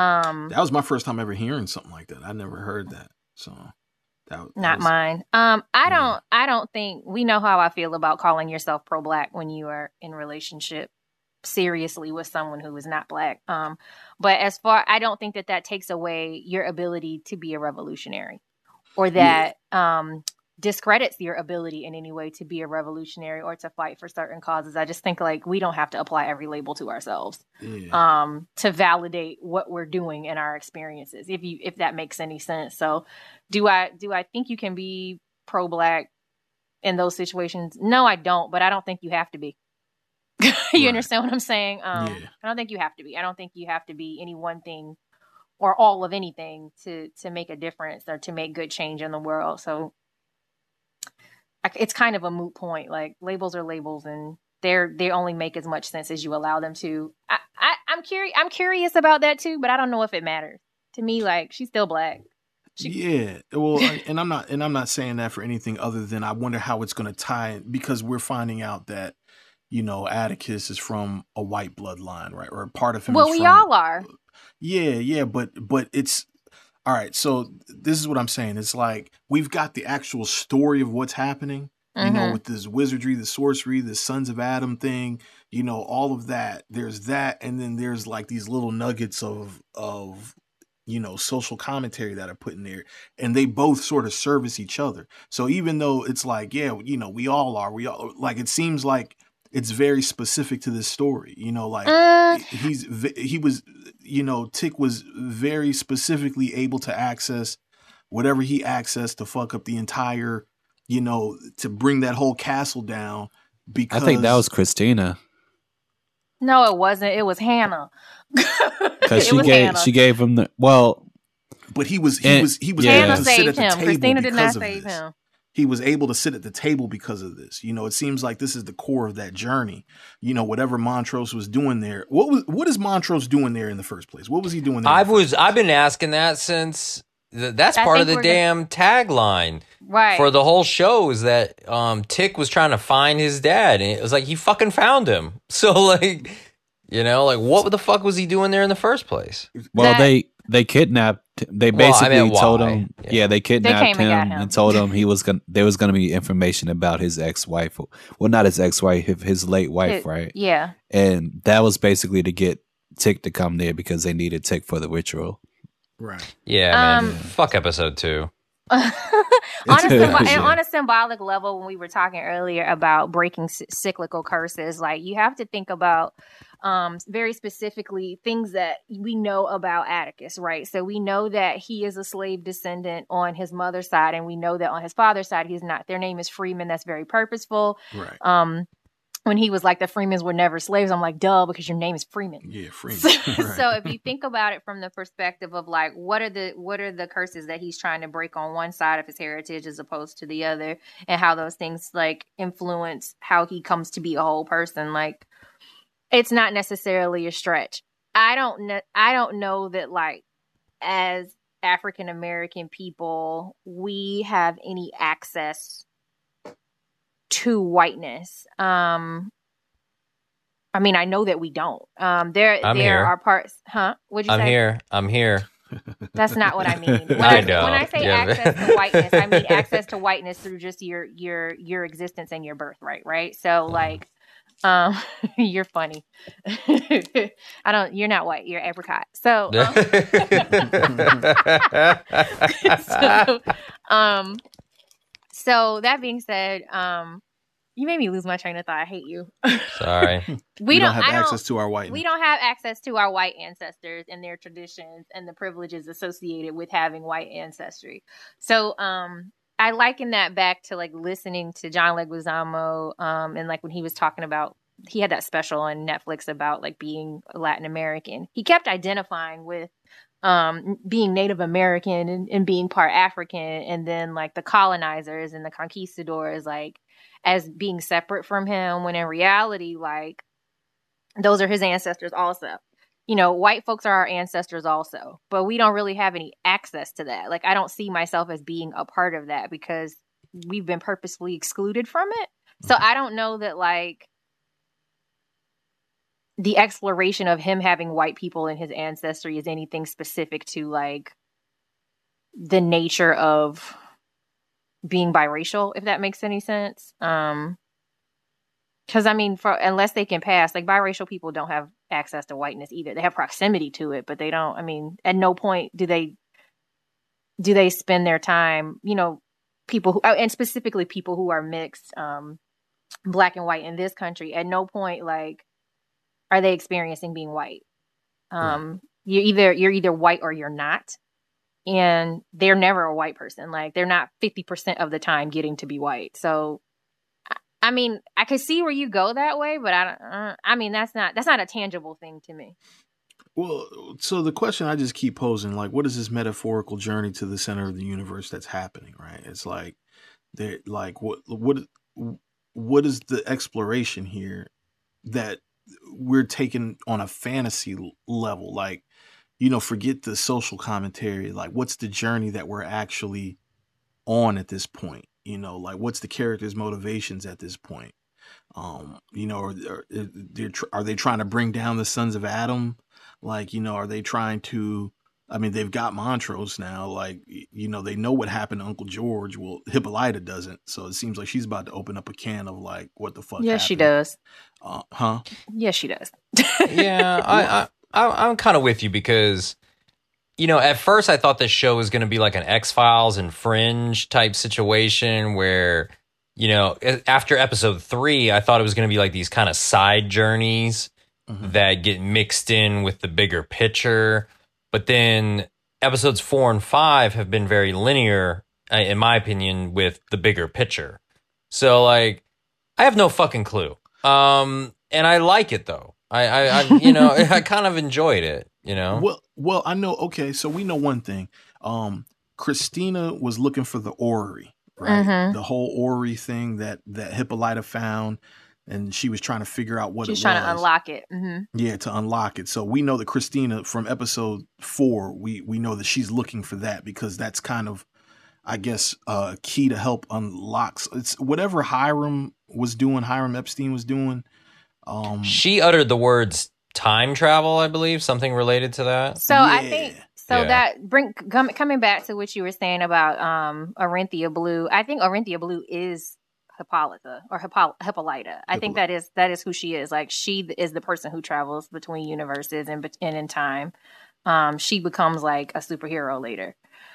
I think that's very obvious from the uh, the preview at the end of the first episode that that she becomes a time traveler. Mm. Um, she does eventually unlock it. To you, to your point though, Corey, about it being side journeys. If you are watching like each one of these episodes kind of follows one of the characters through something. Yeah. So, yeah, you know, this last episode was really about Ruby. Ruby. Yeah. Um whereas the previous bit, one I'd say was more so about Montrose. Yeah. Yeah, and then the one before that was was Letty. about Letty. Yeah. Mm-hmm. And then so the next one is about Atticus. So, I mean, and we got an episode I feel like episode 2 was more so it was about Atticus, but you get to see a lot more about Uncle George. Yeah. So I feel six, like six is about to be more Atticus because it's like Korea. Right. It's, it's going to be a focus on him, and then obviously we're him and Gian, Gian, whatever. I I don't know because I mean, if you've you know a lot of shows like this, who hasn't had an episode? Christina, or what is her name? Christina, um, you said? I mean, yeah. Dee's going to get her own episode. Hippolyta is going to get her own episode yeah. if uh-huh. it's just following it, it, the books. So. I mean, if you really want to go the distance, you do the whole season that way, where everybody gets their own episode. But I, I, I think you're going to see the next couple episodes, we're going to see that trend. We're going to see that everybody gets their own episode that contributes to the bigger picture. Right. So, so what's the bigger that's, picture? That's that's what the that's the arc. That's what I. That's what Martin is saying. Mm. That's the arc that the book follows. The, it's um, these short, short stories that are interwoven. They're related. I mean, See, I, I, I, guess I guess I would say the way the way it's all related is. I mean, in the book, it's very much like in the book, it's Caleb who kind of helps out Atticus, even though Atticus does it himself. Caleb helps out Atticus and keeps him from dying and goes to him and says, blackmails him and says, You owe me. I need you to do this, this, and this for me. And he also kind of like sneaks his way into affecting other people in Atticus's circle. And sometimes they just find this magic on their own, but a lot of times it's Caleb behind behind the scenes, like doing stuff. So I guess this is kind of the same way, whereas Christina obviously gave the money to Letty for her to mm-hmm. for her to buy the house and certain stuff like that where she's, she's gonna be manipulating stuff behind the scenes and getting the and basically using these black people as guinea pigs so she isn't in like any danger herself basically. Having read the book like did you enjoy the book? A friend of mine who's you know i don't like to be in these groups because i feel like people spoil stuff but like having read the book did you enjoy the book? Like i mean i think it was okay I didn't love it, but I thought it was okay. Yes, from what I heard, I like the show more. Didn't like it. They felt like a, that that the show is like fixing things that were wrong in the stories yeah. in the book. Yeah, they, they definitely make a lot of changes that I like in the show. What ha- what's so uh, because it's already aired, and if it's if it's too spoilery, you can let me know. But a friend of mine said that um, people who read the book said that episode two ends very differently from what happens in the book because what happens in the book is stupid. So that even though we were like, God, episode two was a lot, like that the book is even worse in terms of that story. Well, yeah, episode. I mean, in the book, I don't think the um, I don't think the house is destroyed or anything. Mhm. It's basically Caleb, like during the before the ceremony, Caleb gives Atticus this uh these words to say, and the words Oh, basically so he taught him the language of Adam as opposed yeah, to him already knowing yeah. it. And the words basically reflect the um whatever's happening to him. It reflects that back on the uh, other people, and they die Mm. basically. And then after that, Caleb is like, "You owe me," type of thing. But Mm, later on, yeah. So it's so in the show, like he he finds the power to do these things himself. I mean, I would say that uh Christina giving him the ring with the in, Mm. The signet. inscribed stuff on it. Yeah, I think that definitely helped. I think she was definitely setting her dad up and his friends to get killed. Well, I mean, you know, Atticus moment. says that. So- Yeah, yeah. Th- So I I noticed something just in going back in episode two. There was like a seal that was in the ceiling when um they they first went to like the whole, I guess the what what, what would you call that like the the hall that they met for the The lodge Adam? meeting. Mhm. The lodge meeting. There you go. In the lodge, there was like a crest in the lodge that it showed us three names. Right. It showed us um Braithwhite. It showed us um um Winthrop, which obviously came into play with episode three with the Winthrop house. And then it started showing us what looked like uh Tannenhauser, which if you remember when um Tony Goldwyn, uh Samuel Braithwhite, when he was talking about the painting, the, you know, the, his favorite painting that kind of like portrayed, I guess, this moment in time that God asked, called upon Adam to help give definition in order to like these animals in the in the kingdom. Um, it was painted by uh, Joseph Tannenhauser. Mhm. So I feel like that name Tannenhauser is going to come into play again, just because just because it was in the seal and they showed it to us. It was very subtle, um, but I wonder how it's going to manifest. You know, hoping, just guessing that it, it may manifest itself later on. For I somebody who feels like they're digesting this shallowly, you are seeing all kinds of shit I didn't notice.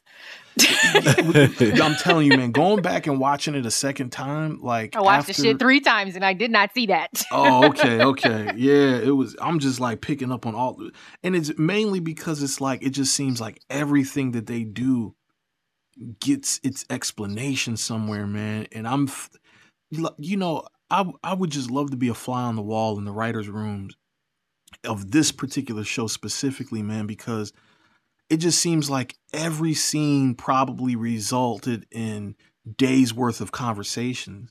You know, uh, these things are not accidental, right? Like uh, all of these little like I don't know, just these sprinkles, man. They, they're just not accidental. And I know as somebody who has attempted to write screenplays and things like that, um, it's very easy just to put words on paper, right? But as soon as you are realizing that you're on this that you're on message, right? That you're on message and you're trying to craft something that is a lot more dense than the naked eye can really see. It just calls for every single every single line item has to have a conversation. So when we're seeing like I don't I don't I, I just can't explain it other than like I mean you guys see it right in front of you, man. Just everything sort of has its own recourse and, and its own thing. You know, Denmark VC being the name of a uh, the Denmark VC bar being the name of the bar that you know Samuel owns. Uh, uh, um, you know, you guys talked about the that I didn't pick up on the, the whole Gordon Parks, the photos, like all of this stuff is constructed from conversation, you know, and it's not just it ain't like one or two people writing these shows. It's like, you know, eight, nine, ten people maybe, you know, staff writers on these shows.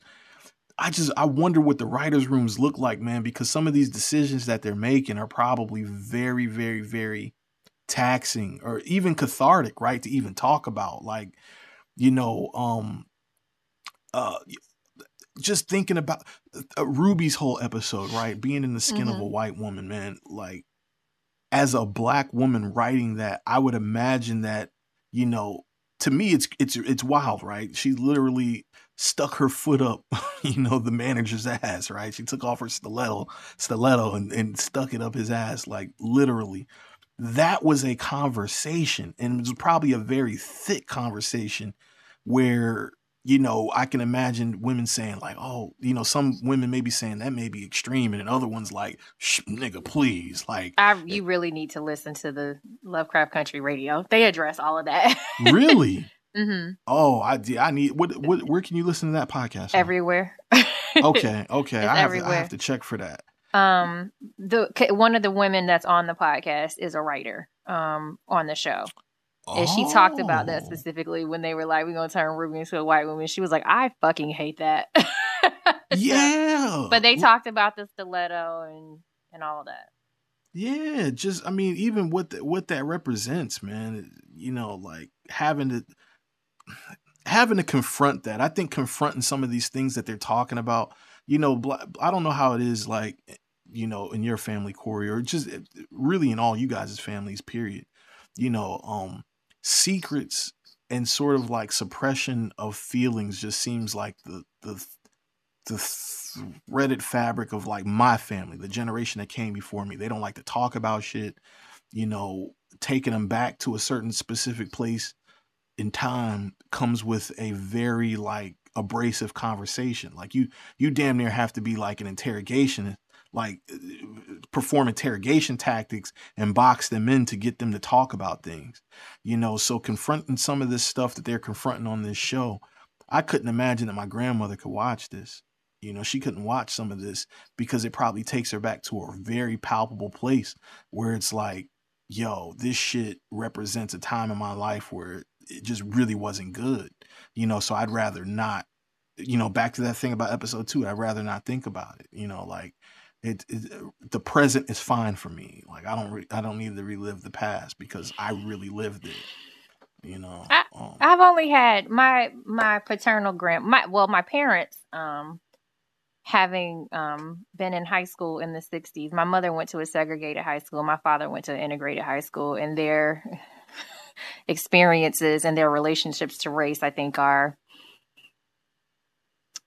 not so far apart, but are in the space of nuance, there's a huge chasm there. Mm-hmm. Um, but in terms of my grandparents and having those kinds of conversations, I talk to my paternal grandmother is the only one who's really specifically talked to me about race. Um, my maternal grandmother um, is very, very educated and came up through like HBCUs and like very much flourished in that space. Um, whereas my father's family is like more like everybody worked, but like more like blue collar people. Right. And um the only thing I can ever think of that I can think of that would like my other, my my maternal grandmother would be like, "Oh my god, so much gay, so much violence, so much blood, so much sex." Like that that would be her reaction. Like the Christian in her would be like, "Oh, I'm mad at my skin." And my paternal grandmother who was a minister, hmm. um probably not so much. But she, I know that she like does not like to see black women with white men. She don't like that shit. Mm. like, um, she get a kick out of Corey. Um, I don't think the inverse of that bothers her as much. I don't think her seeing like black men with with white women is as bothersome to her. I think that's more of a thing for like people who are like Gen X and like you know early millennials like myself. Right. Um, but she was just saying like she doesn't understand why someone would choose that. She was like, our ancestors didn't have a choice in that. Like, so I think mm-hmm. that, like, seeing like Ruby and William would probably be very triggering to her. But outside of that, like, I don't really know. I don't think she would be super triggered by the rest of that, though. Because, you know, she was there. What I really liked about episode three, um, I love the idea of it started off with Leti, you know, in a very, you know, in a very Christian environment very religious environment, watching people catch the Holy Ghost, all this other shit, and it passing right over her. right, right. And then what the thing that ended up saving her was her accessing the ancestors, you know. And I think that that's like that's a real conversation, right? The thing that ended up helping her in that episode, she called on all the dead spirits that had been, you know, uh, that had been, uh, you know, tortured and, and, and killed in that house. It's it's you know like um ghost, right? Like ghost stories was always a thing growing up. Um, and some you know that word ancestors is like the translation of that it can get kind of funky right because it's like if you don't think of if you don't think of it in a certain space and then you know them using the ouija board was kind of like the best example of that because it's like if, if, one of my if, friends said that was very like black people don't fuck with ouija boards they were like that shit not. was un that was unrealistic as shit yeah. Like, it, it, it is it is but in, in a that's a good metaphor for like i'm not going to say it's a good metaphor for it but when we say calling on the ancestors, that's kind of a derivative of the same thing, right? No, like, it's not. No, like if you if we were to say, all right, so like Corey, me saying calling on the ancestors, what what, what does that mean to you? Um, I I I wouldn't think of a, a Ouija board though, or Ouija board, right? I, but I, I mean, I I mean, people use that term. I, I've heard that term before, but I mean, eh, that could be anything from praying, classical praying, to you know, group praying, to to the actual Ouija board. I mean, I, I mean, I I think that has a lot of different avenues for that. Right. So so it, it doesn't necessarily mean the same thing, Leezy, but I guess is what I'm saying is that is like there's a very loose interpretation of like accessing spiritual energy, right? Like and and how you believe or how you've practiced that or how that's been passed down to you that really determines and where you sit to that right where you sit um, on the other side of that when somebody says that not having an understanding what that is that can sound like talking to ghosts that can sound like you are can, though so that's what so, i'm saying but, so, but there's a Go ahead. Okay. There's, I don't remember where I heard this conversation because I talk about this show with a lot of people a lot of times. So, like, if you were the person who had this conversation with me, like, please, I feel like it was my friend Jersey, but like maybe not. Shout out to Brooklyn T. Mm-hmm. Um, talking about your relationship to your ancestors and what you perceive your ancestors to be like and their relevance in your life. So, us looking to our ancestors, right? African American people specifically have um, been taught to like be fearful of our ancestral beliefs and to like basically turn away from them and shun them. So like her coming through and slaughtering the goat and having the blood of protection on these people is a very specific illustration of why we should not fear those things. It's, it's to show you that you've been taught that these things are evil when they're really there for your protection. Right. They're intended for the exact opposite of what it is that um, white supremacy tells you that they are. Um, and I feel like I probably had like this conversation with a million people about how like black folks are so scared of things that are African, not understanding that that's a, that's a learned behavior. We're taught to be scared of those things and that basically that our ancestors were devilish doing all these things, right? Yes. We're saying the same our, things, by the way. I, I'm. Well, let me finish. Yeah. So a friend of mine and I were discussing how like from a, the perspective of someone who is who comes from I don't want to say a back a white person. I don't want to say a background of white supremacy because I feel like that's unfair. Oh, but oh, like no. no, it's not fair.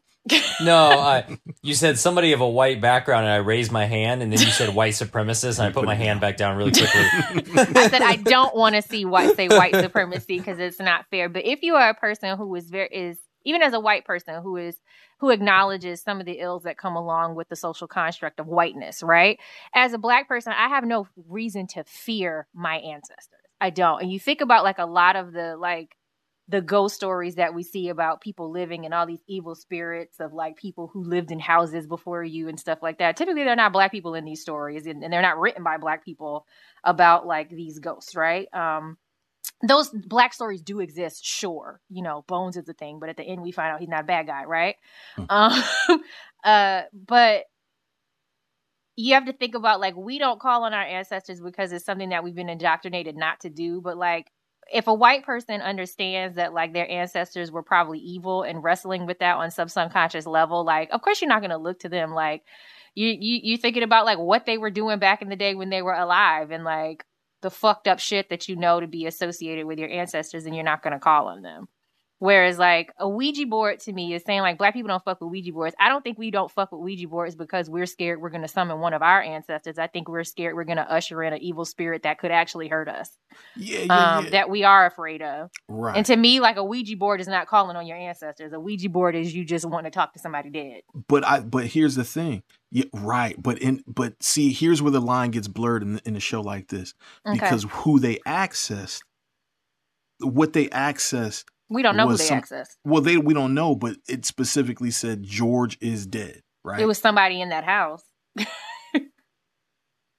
okay. Yeah. I mean, maybe so, but uh, I I guess I'm I'm not.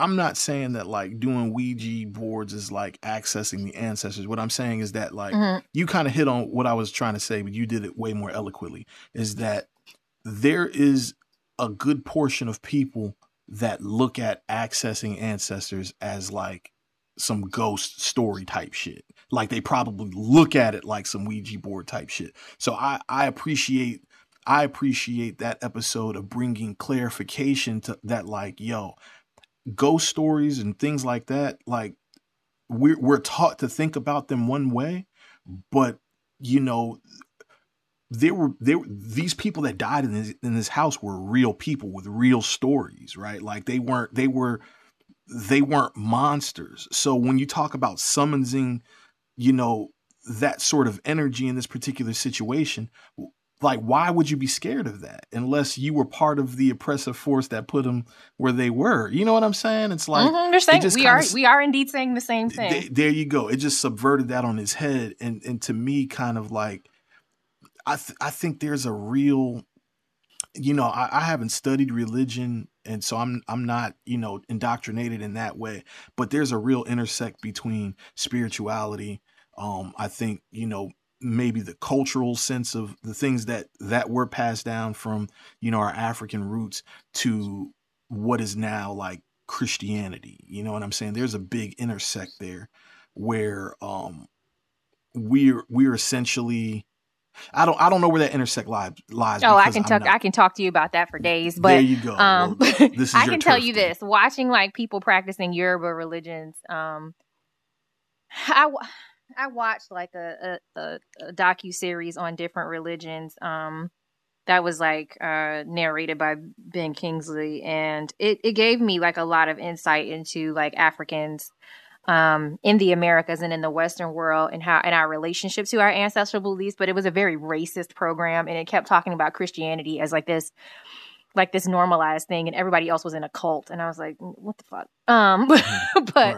but if you watch people like practicing traditional like our ancest uh, specifically our ancestral as african americans west african religions right Mhm. um and you watch black people in a southern baptist church like if you turn the fucking volume off they dancing around and shit looks the exact same. And that's not an accident. Like you understand what i'm saying? Even the way that we practice christianity is still heavily influenced by um it's still heavily influenced by our ancestors. Um i don't know if you remember one time we were in we were recording another show shout out to the bio podcast rest in peace of that show. Mm-hmm. But one of our guests was talking it was had a mother who's puerto rican and she was talking about her mother like basically practicing santeria and she was like embarrassed about it. Like i went in the bathroom we like went to the bathroom at the same time and i was like girl you don't need to be embarrassed about that. Santeria is like the evidence of our ancestors beliefs surviving. Exactly. like so like someone who wants to make you feel like it's evil you need to tell them that like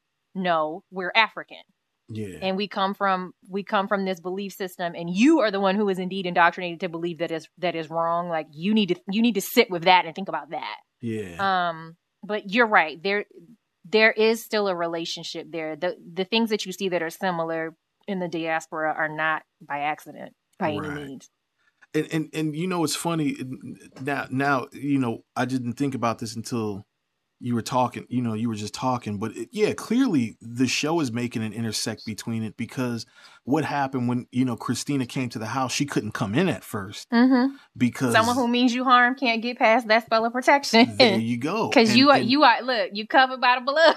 You're covered by the blood. And obviously you know what what what the sons of adam's magic looks like or you know the order of what, what do they call it? The order of the ancient dawn what that magic looks like and what calling on your, the spiritual ancestors, you know, what that looks like are two, even though they're sort of like branches from the same thought, they're two totally different worlds, you know. Um, and and I just like that they kind of, I feel like they're consciously bringing They are. attention to that. You know? They are. They talk about that. Please listen to that podcast. It's very good. I, I got to. I, I I really need Yeah. to. It sounds like a very interesting one. I have Um, a question. Do you think um do you think Christina would you call her a white supremacist? Because I think if you would ask her, she would think racism is stupid, but I think she's still a white supremacist at the same time. so. I've been Go ahead. I I- I've been wrestling with that like through the whole show and like I, I guess it goes back to the whole thing. I really don't know. I don't know what their motive is. And I don't really I mean it has some classical things, but it's not presented in a way that is 100% clear to me. You know, I do I think there she's a good person? Probably not. Right. But like I, I I'm having a hard time trying to figure out what they represent. I, lo- I love how you switched into the non-binary pronoun without having to be prompted. That was dope, Corey. Um, Oh, hey, hey, well, okay. um, so I look at Christina, and she to me less like less than white supremacy. She obviously wants to topple the patriarchy, right? There you go. But was um, I I think she, whether or not she's a stand-in for white women at large, like maybe, um, because she is still upholding some of these things while um wanting to dismantle the parts of it that are affecting her negatively. But I also think that um the Freeman family um and the Lewises are black people have a collective identity and christina as a white person which is typical of white people in my experience has an individual identity. So she's looking out for herself. I don't think that she has a goal that's connected to making sure that all white people get to a certain place. So in that respect i don't think that she's a white supremacist but supremacist um but she still will use the tools of white supremacy to get what she wants because it benefits her directly. Yeah. I- And whereas Yeah, whereas that's what I black would people say, yeah. black people in a lot of a lot not in every situation obviously because individualism is still a thing in our community but I do think that we um because of being stereotyped and because of being discriminated against and marginalized like I think that we more so have a collective identity um all the time and not just when it and it it benefits us individually. Does that make sense? Yeah, definitely. But but also at the same time, what has Christina done wrong to them so far? To who? I mean, she set Leti up to get almost murdered by Hiram Epstein. Right. And it was it was Okay. she did it for her own benefit so that she could Yeah. get what she needed. Like Yeah, yeah. I mean, I, I'm not. She's not, looking out for white people though. Like she's Yeah, not, she's killing white people and like you know what I mean, stepping on them to get what she needs. So that's what I'm saying. She's using the tools of white supremacy at the same time as like saying that she wants to topple the patriarchy. But Yeah. also, I don't think she's doing anything for for white people. I think she's looking out for herself, and I think that that's like very emblematic of the way some white people move throughout society. It's like, well, I'm not I'm not racist. I don't believe in those things. I think they're bullshit. But at the same time, like when it benefits me, I'm perfectly okay with like not overthrowing those systems of oppression that right. are on your neck. like I don't care. I'm getting what I need. Right. I, that that's exactly that's exactly how I take her. And definitely if there's anything that she is um completely, you know, trying to, you know, patriarchy seems to be the the main the main crux of anything um that she's trying to topple. Like you said, I but I agree with Leezy. It's more of an individual journey. Um I thought that's it's an interesting relationship between her and her father because it's like she's obviously she doesn't f- rock with her father's beliefs at all. Um, I wouldn't say not at all because she still wants to use his tools. well, I think she understands what that world responds to. She, you know, this Mhm. is why she created William. You know what I'm saying? Like, I think she understands what that world responds to. But I mean, she's in she's in no position to do anything about it from, um, you know, a f- without the extra, without the magic, without the access to the magic, she's in no position to do anything about that system. Right? That's Like, she- that's the Well, reality. she's still rich. Right. She's still rich. She's still white. And that's, those are, I think that, that I don't think that this is like allegory necessarily. I think it's very much like a part of the actual narrative that she embodies like what people how people view white feminism. Um because mm. a lot of times it's like feminism, feminism, feminism. I want to topple the patriarchy, but like when you step into those roles, you still want to be able to function in the same way that white men do. You don't want to undo it completely. You just want to have access to it. That's it. That's it. And and and uh, and again, I think that because you know I'd struggled with that I, when when I realized they were the same person. Um, but before they came out and said but it, I, I was like. I was like, is William turning into Christina or is Christina turning into William? And then I definitely answered. knew it was that she was the real person. okay, see, I see, I, w- I was struggling with that. I didn't know. I mean, even though it's right in front of your face, I mean, she, she, you know, the whole relationship with her father wouldn't exist if she wasn't the base, you know, the, the base thing. But um, yeah, yeah, I, I, I, I did wonder that, like, it, it, which one was turning into which. Um, so yeah, so obviously she she just understands the language of it. Um, but she's she's totally not in agreement to. And then you know the comment about, "Dag, like I've wanted one of these rings all my life, and all you had to do was like be born, be born, and be a man, you know, and you're black at that. Like you know what I'm saying? Like, I'm but there, I mean, there is privilege in being a cisgender man. Like that you're yeah. born with, whether you're no matter what your race are. We've talked about this in intersections of like marginalization and privilege, and you can simultaneously experience those things, and black men do. Um, yeah. But but I mean, there's no doubt that like black men face marginalization in every other facet, like that they that they can. Same same with me as a woman who is you know cisgender and Christian and able bodied, and you know what I mean, yeah. like and and heterosexual. Like I experience privilege in those ways, but um Christina is a very complicated character for me. Like they talk about on the podcast about like writing her in a way that like you want to like her, but you do not fucking trust her. Um, yeah, yeah, because I, I, have started to. Th- there was an episode or two. I was like, is she really the villain? Is is this like diversion to what? Is there something bigger here that we're just not being told about? and that she represents a different way to approach that bigger villain you know? And but I, at the same time i'm with you. Like you don't trust her but there's so much that i haven't been told that i don't know why not to. So well you, one of the things that one of the quotes that you know they harken back to is like the master's tools will never dismantle the master's house. Like mm. that's why i don't trust her. Yeah. like, you know mm. what i mean? Like she's she's she's she's not her tools are never going to dismantle her system um, that benefits her. So like, no, I don't, I don't trust Christina. Well, She's literally not who she says she is. So here's the, so you know, and this is this is why, this is what makes her complex to me. You know, she has a quote in episode two where she, you know, where Samuel, uh, Samuel, her father, Braithwhite, Tony, is, um, yeah, you know, spouting off all that Bible stuff, and she's like, yo, biblical literalism is for the simple.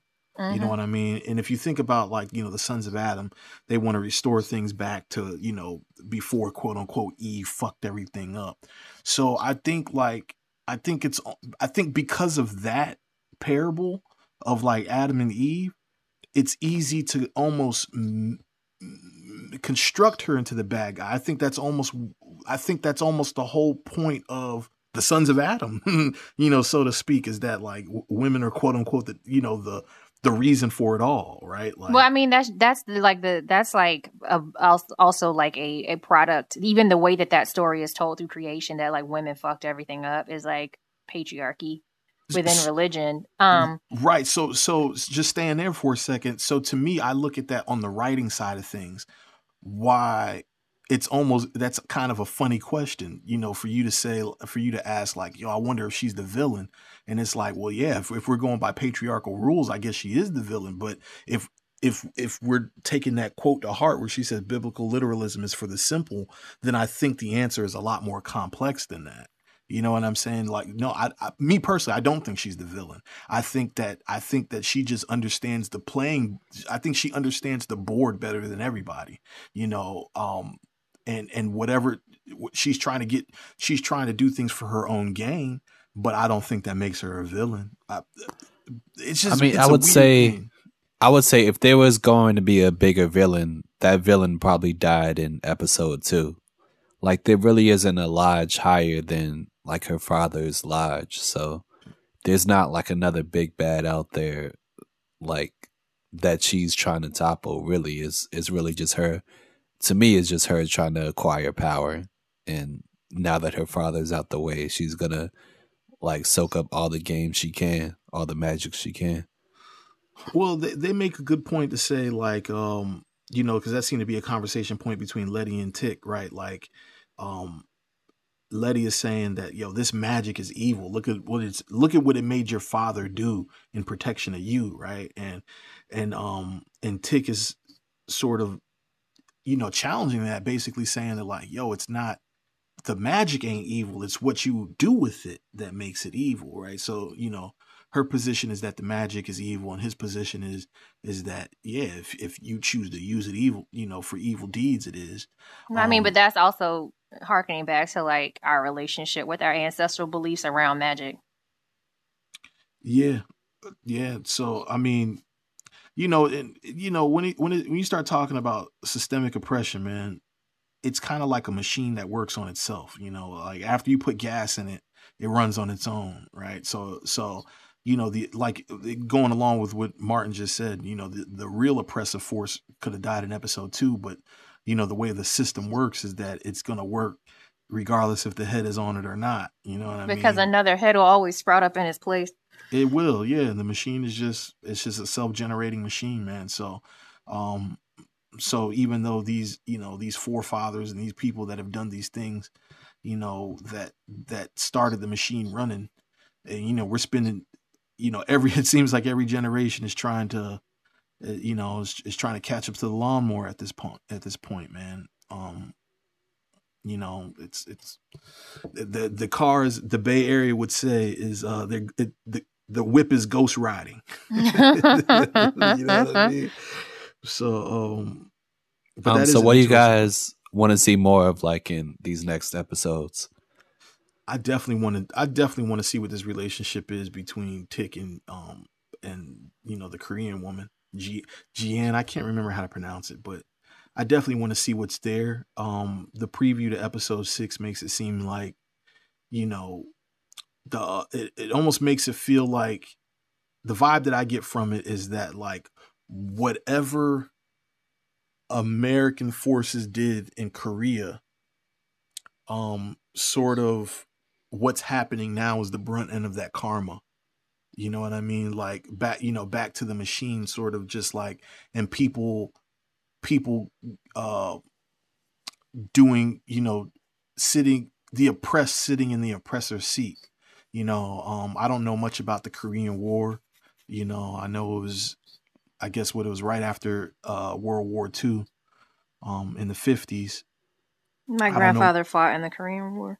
yeah yeah mine too I don't I don't know much about it, but I would imagine there was a lot of, you know, there was a lot of unsavory things that happened like they do in war. Um, and and Korean people probably felt the backlash to it. You know, same as Vietnam, same as you know, you know Iraq and all these other places that we go to war with. Man, they, there's a lot of things that happen, um, that are just unsavory for the natives, man. And uh, if, you know, if they had their chance to get their get back, I'm sure it would look a certain way. I have a question. Did any of y'all notice that the white woman with the dogs in in episodes one and two? I mean, in episode two, is the same woman that Ruby turns into. Yeah, I thought that, but I wasn't sure. I was like, yo, she looks. I think that's her. It Yes. is. So, so yeah, so that's so. Where does the genetic makeup of this fiber come from? That I think they people just turn took You're just DNA saying words. What do you mean? that Yeah. the skin, the skin. That's what I mean. Yeah, I, I think they just took her DNA and used that to make the potion because she's like the head of the the village or whatever. Mm-hmm. Oh, okay. So she would be down. So who was William then? right. My guess is like someone else. It's probably, Probably her father, someone like a younger version of her dad, if I had to guess. Yeah, It makes you wonder if the woman with the dogs in episode two was really someone else, too. You know what I mean? Like that person's not real to begin with. It's polyjuice potion like in Harry Potter, son. Like Yeah. someone else, you know, someone else used the same potion for that person. Right. Yeah, Mhm. yeah. Well, it, it opens up the door to you know to everybody. Everybody's a suspect uh, in terms of not being who they say they are. Well, everybody keeps wondering that about Montrose, but I don't. I don't think so. I think that's really Montrose at this point. Yeah, But I had Yeah. that. I had that question too. Gotcha. Gotcha. Well, it- it feels like we covered a lot, but I know there's a lot left on the ground. Um, you know, episodes six through ten, I, I'm I'm looking forward to them. I, I mean, I, I just think this journey is going to get so much deeper, and you know, even if there's not not another civics lesson or like another you know social, you know, historical lesson here, man, I just think whatever we're gonna whatever we're gonna embark upon is going to be uh, good television, in my opinion. So, uh, I'm I mean, I it. think uh, what I'm kind of looking forward to is just I want to see more horror with this show because I Mm. I think there's like scarier shows out there. I think Channel Zero is scarier. I think even American Horror Story, some seasons of that is probably a lot scarier than this show. Hmm. It's also I mean. I think they they do like the race stuff really well, but I think the horror stuff is lacking some in some episodes. So, is that the is that the the text like the subtext of the original, like the genre of the original Well, literary is horror? I mean, it, it's similar to like like, okay, the whole thing is like the this show is called Lovecraft Country, right? But the guy in the book, the guy who wrote the book, and the people in the show are basically saying "fuck Lovecraft" because he was this racist piece of shit. Yep. So even though Nice. Lovecraft might make um might make all these stories of horror and people going crazy and old gods and monsters and stuff like that and make it make it a slow burn and whatnot. They're kind of throwing out a lot of his structure and a, a lot of what he's doing and just instead making like a whole bunch of genre episodes with different and inserting black people into them which i mean i'm kind of mixed on because i would like to see some lovecraft stuff Okay. be adapted more, but at the same time, I think I get why they're like F Lovecraft, we're just gonna do our own thing Wow. and use so, some elements of it. so, so they're basically this is like a big middle finger to what's his name, H.P. Lovecraft or something like that. Yeah. Mhm. So this is a middle finger to him, but they're also paying homage to him by s- using his name. That's weird. Yeah, I mean, I don't guess the necessarily references- think they're pay- it's, yeah. it's it paying homage so much as like I'm gonna I'm gonna Columbus your shit and, and make yeah, money. exactly. Right. Yeah. they're- but but the even the, even mentioning his name is like keeping it a lot. You know what I'm saying? It's like I think Yeah, telling the truth about him is more important. Like, you know, H.P. Lovecraft was racist as fuck, and Yeah. pointing he's still like revered in this genre and so pointing out like all the flaws with this person and how like people don't have any problem supporting someone who was just had some really horrible beliefs and said so as loudly as they please like Mm-hmm. it, it's really to i feel like it's really to call out other people's support of him um Hmm, interesting. Yeah, and I think that's got a lot of people tripped up on this show is like they come in expecting like somebody to do an entire show like based off of Lovecraft stories or like his style or his genre, and that's not what the show is pretty much at all. Right. So it's like the opposite of the whole Philip K. Dick, the electric uh, circus thing. Uh, dreams electric elec- dreams yeah, electric, electric Dreams circus is that- is um that was, that Janelle was Monáe. Common album. even though she was what in electric dreams so there that you was go Common's album. what? see you win Uh, what? nothing Oh, okay. Um, side note, man, just uh, you know, I, I talked about the girl from P Valley being in that uh that uh short film that I shot in episode three. Um, the girl who is in the house, you know, that's part of like this community house that Leti bought. Um, the one that was talking about like physical activity, the uh, the, the other black girl that she only had like maybe one other speaking yeah, part. the dancer. Yeah, the dancer. Yeah, there you go. Naomi. Uh, Naomi. She was uh, also in that film Flip. So nice the, the the Flip cast is is out here spreading their wings, man. Um, so shout out to Naomi, man. This is a, this is a good look for her, even though, like I said, she had a very small part. Um, but at least she had a couple speaking lines. But um, yeah, man. Oh, Corey, anything else you want to say about? Um, no, I mean, so far, like I said, I, I I really appreciate some of the ambiguity of the show, and and it's one of the few shows that I I, I really enjoy. Just kind of being going along with the ride, so um, I've been enjoying it. I really like the show, and uh, I'm looking forward to what it wants to do next. Yeah. Yeah, man. All right. Well, this is where we gonna drop it off at, guys. Sure. I bet, man. Well, um, I hope uh, to never experience racism like Leti was experiencing in episode three, and uh, because that was some real shit. Um, and uh, yeah, man, I definitely look look for our you know wrap up on episodes six through ten when this whole season is finished. Uh, to kind of just get into a little bit more of this fabric. Hope you guys are enjoying this ride of this show.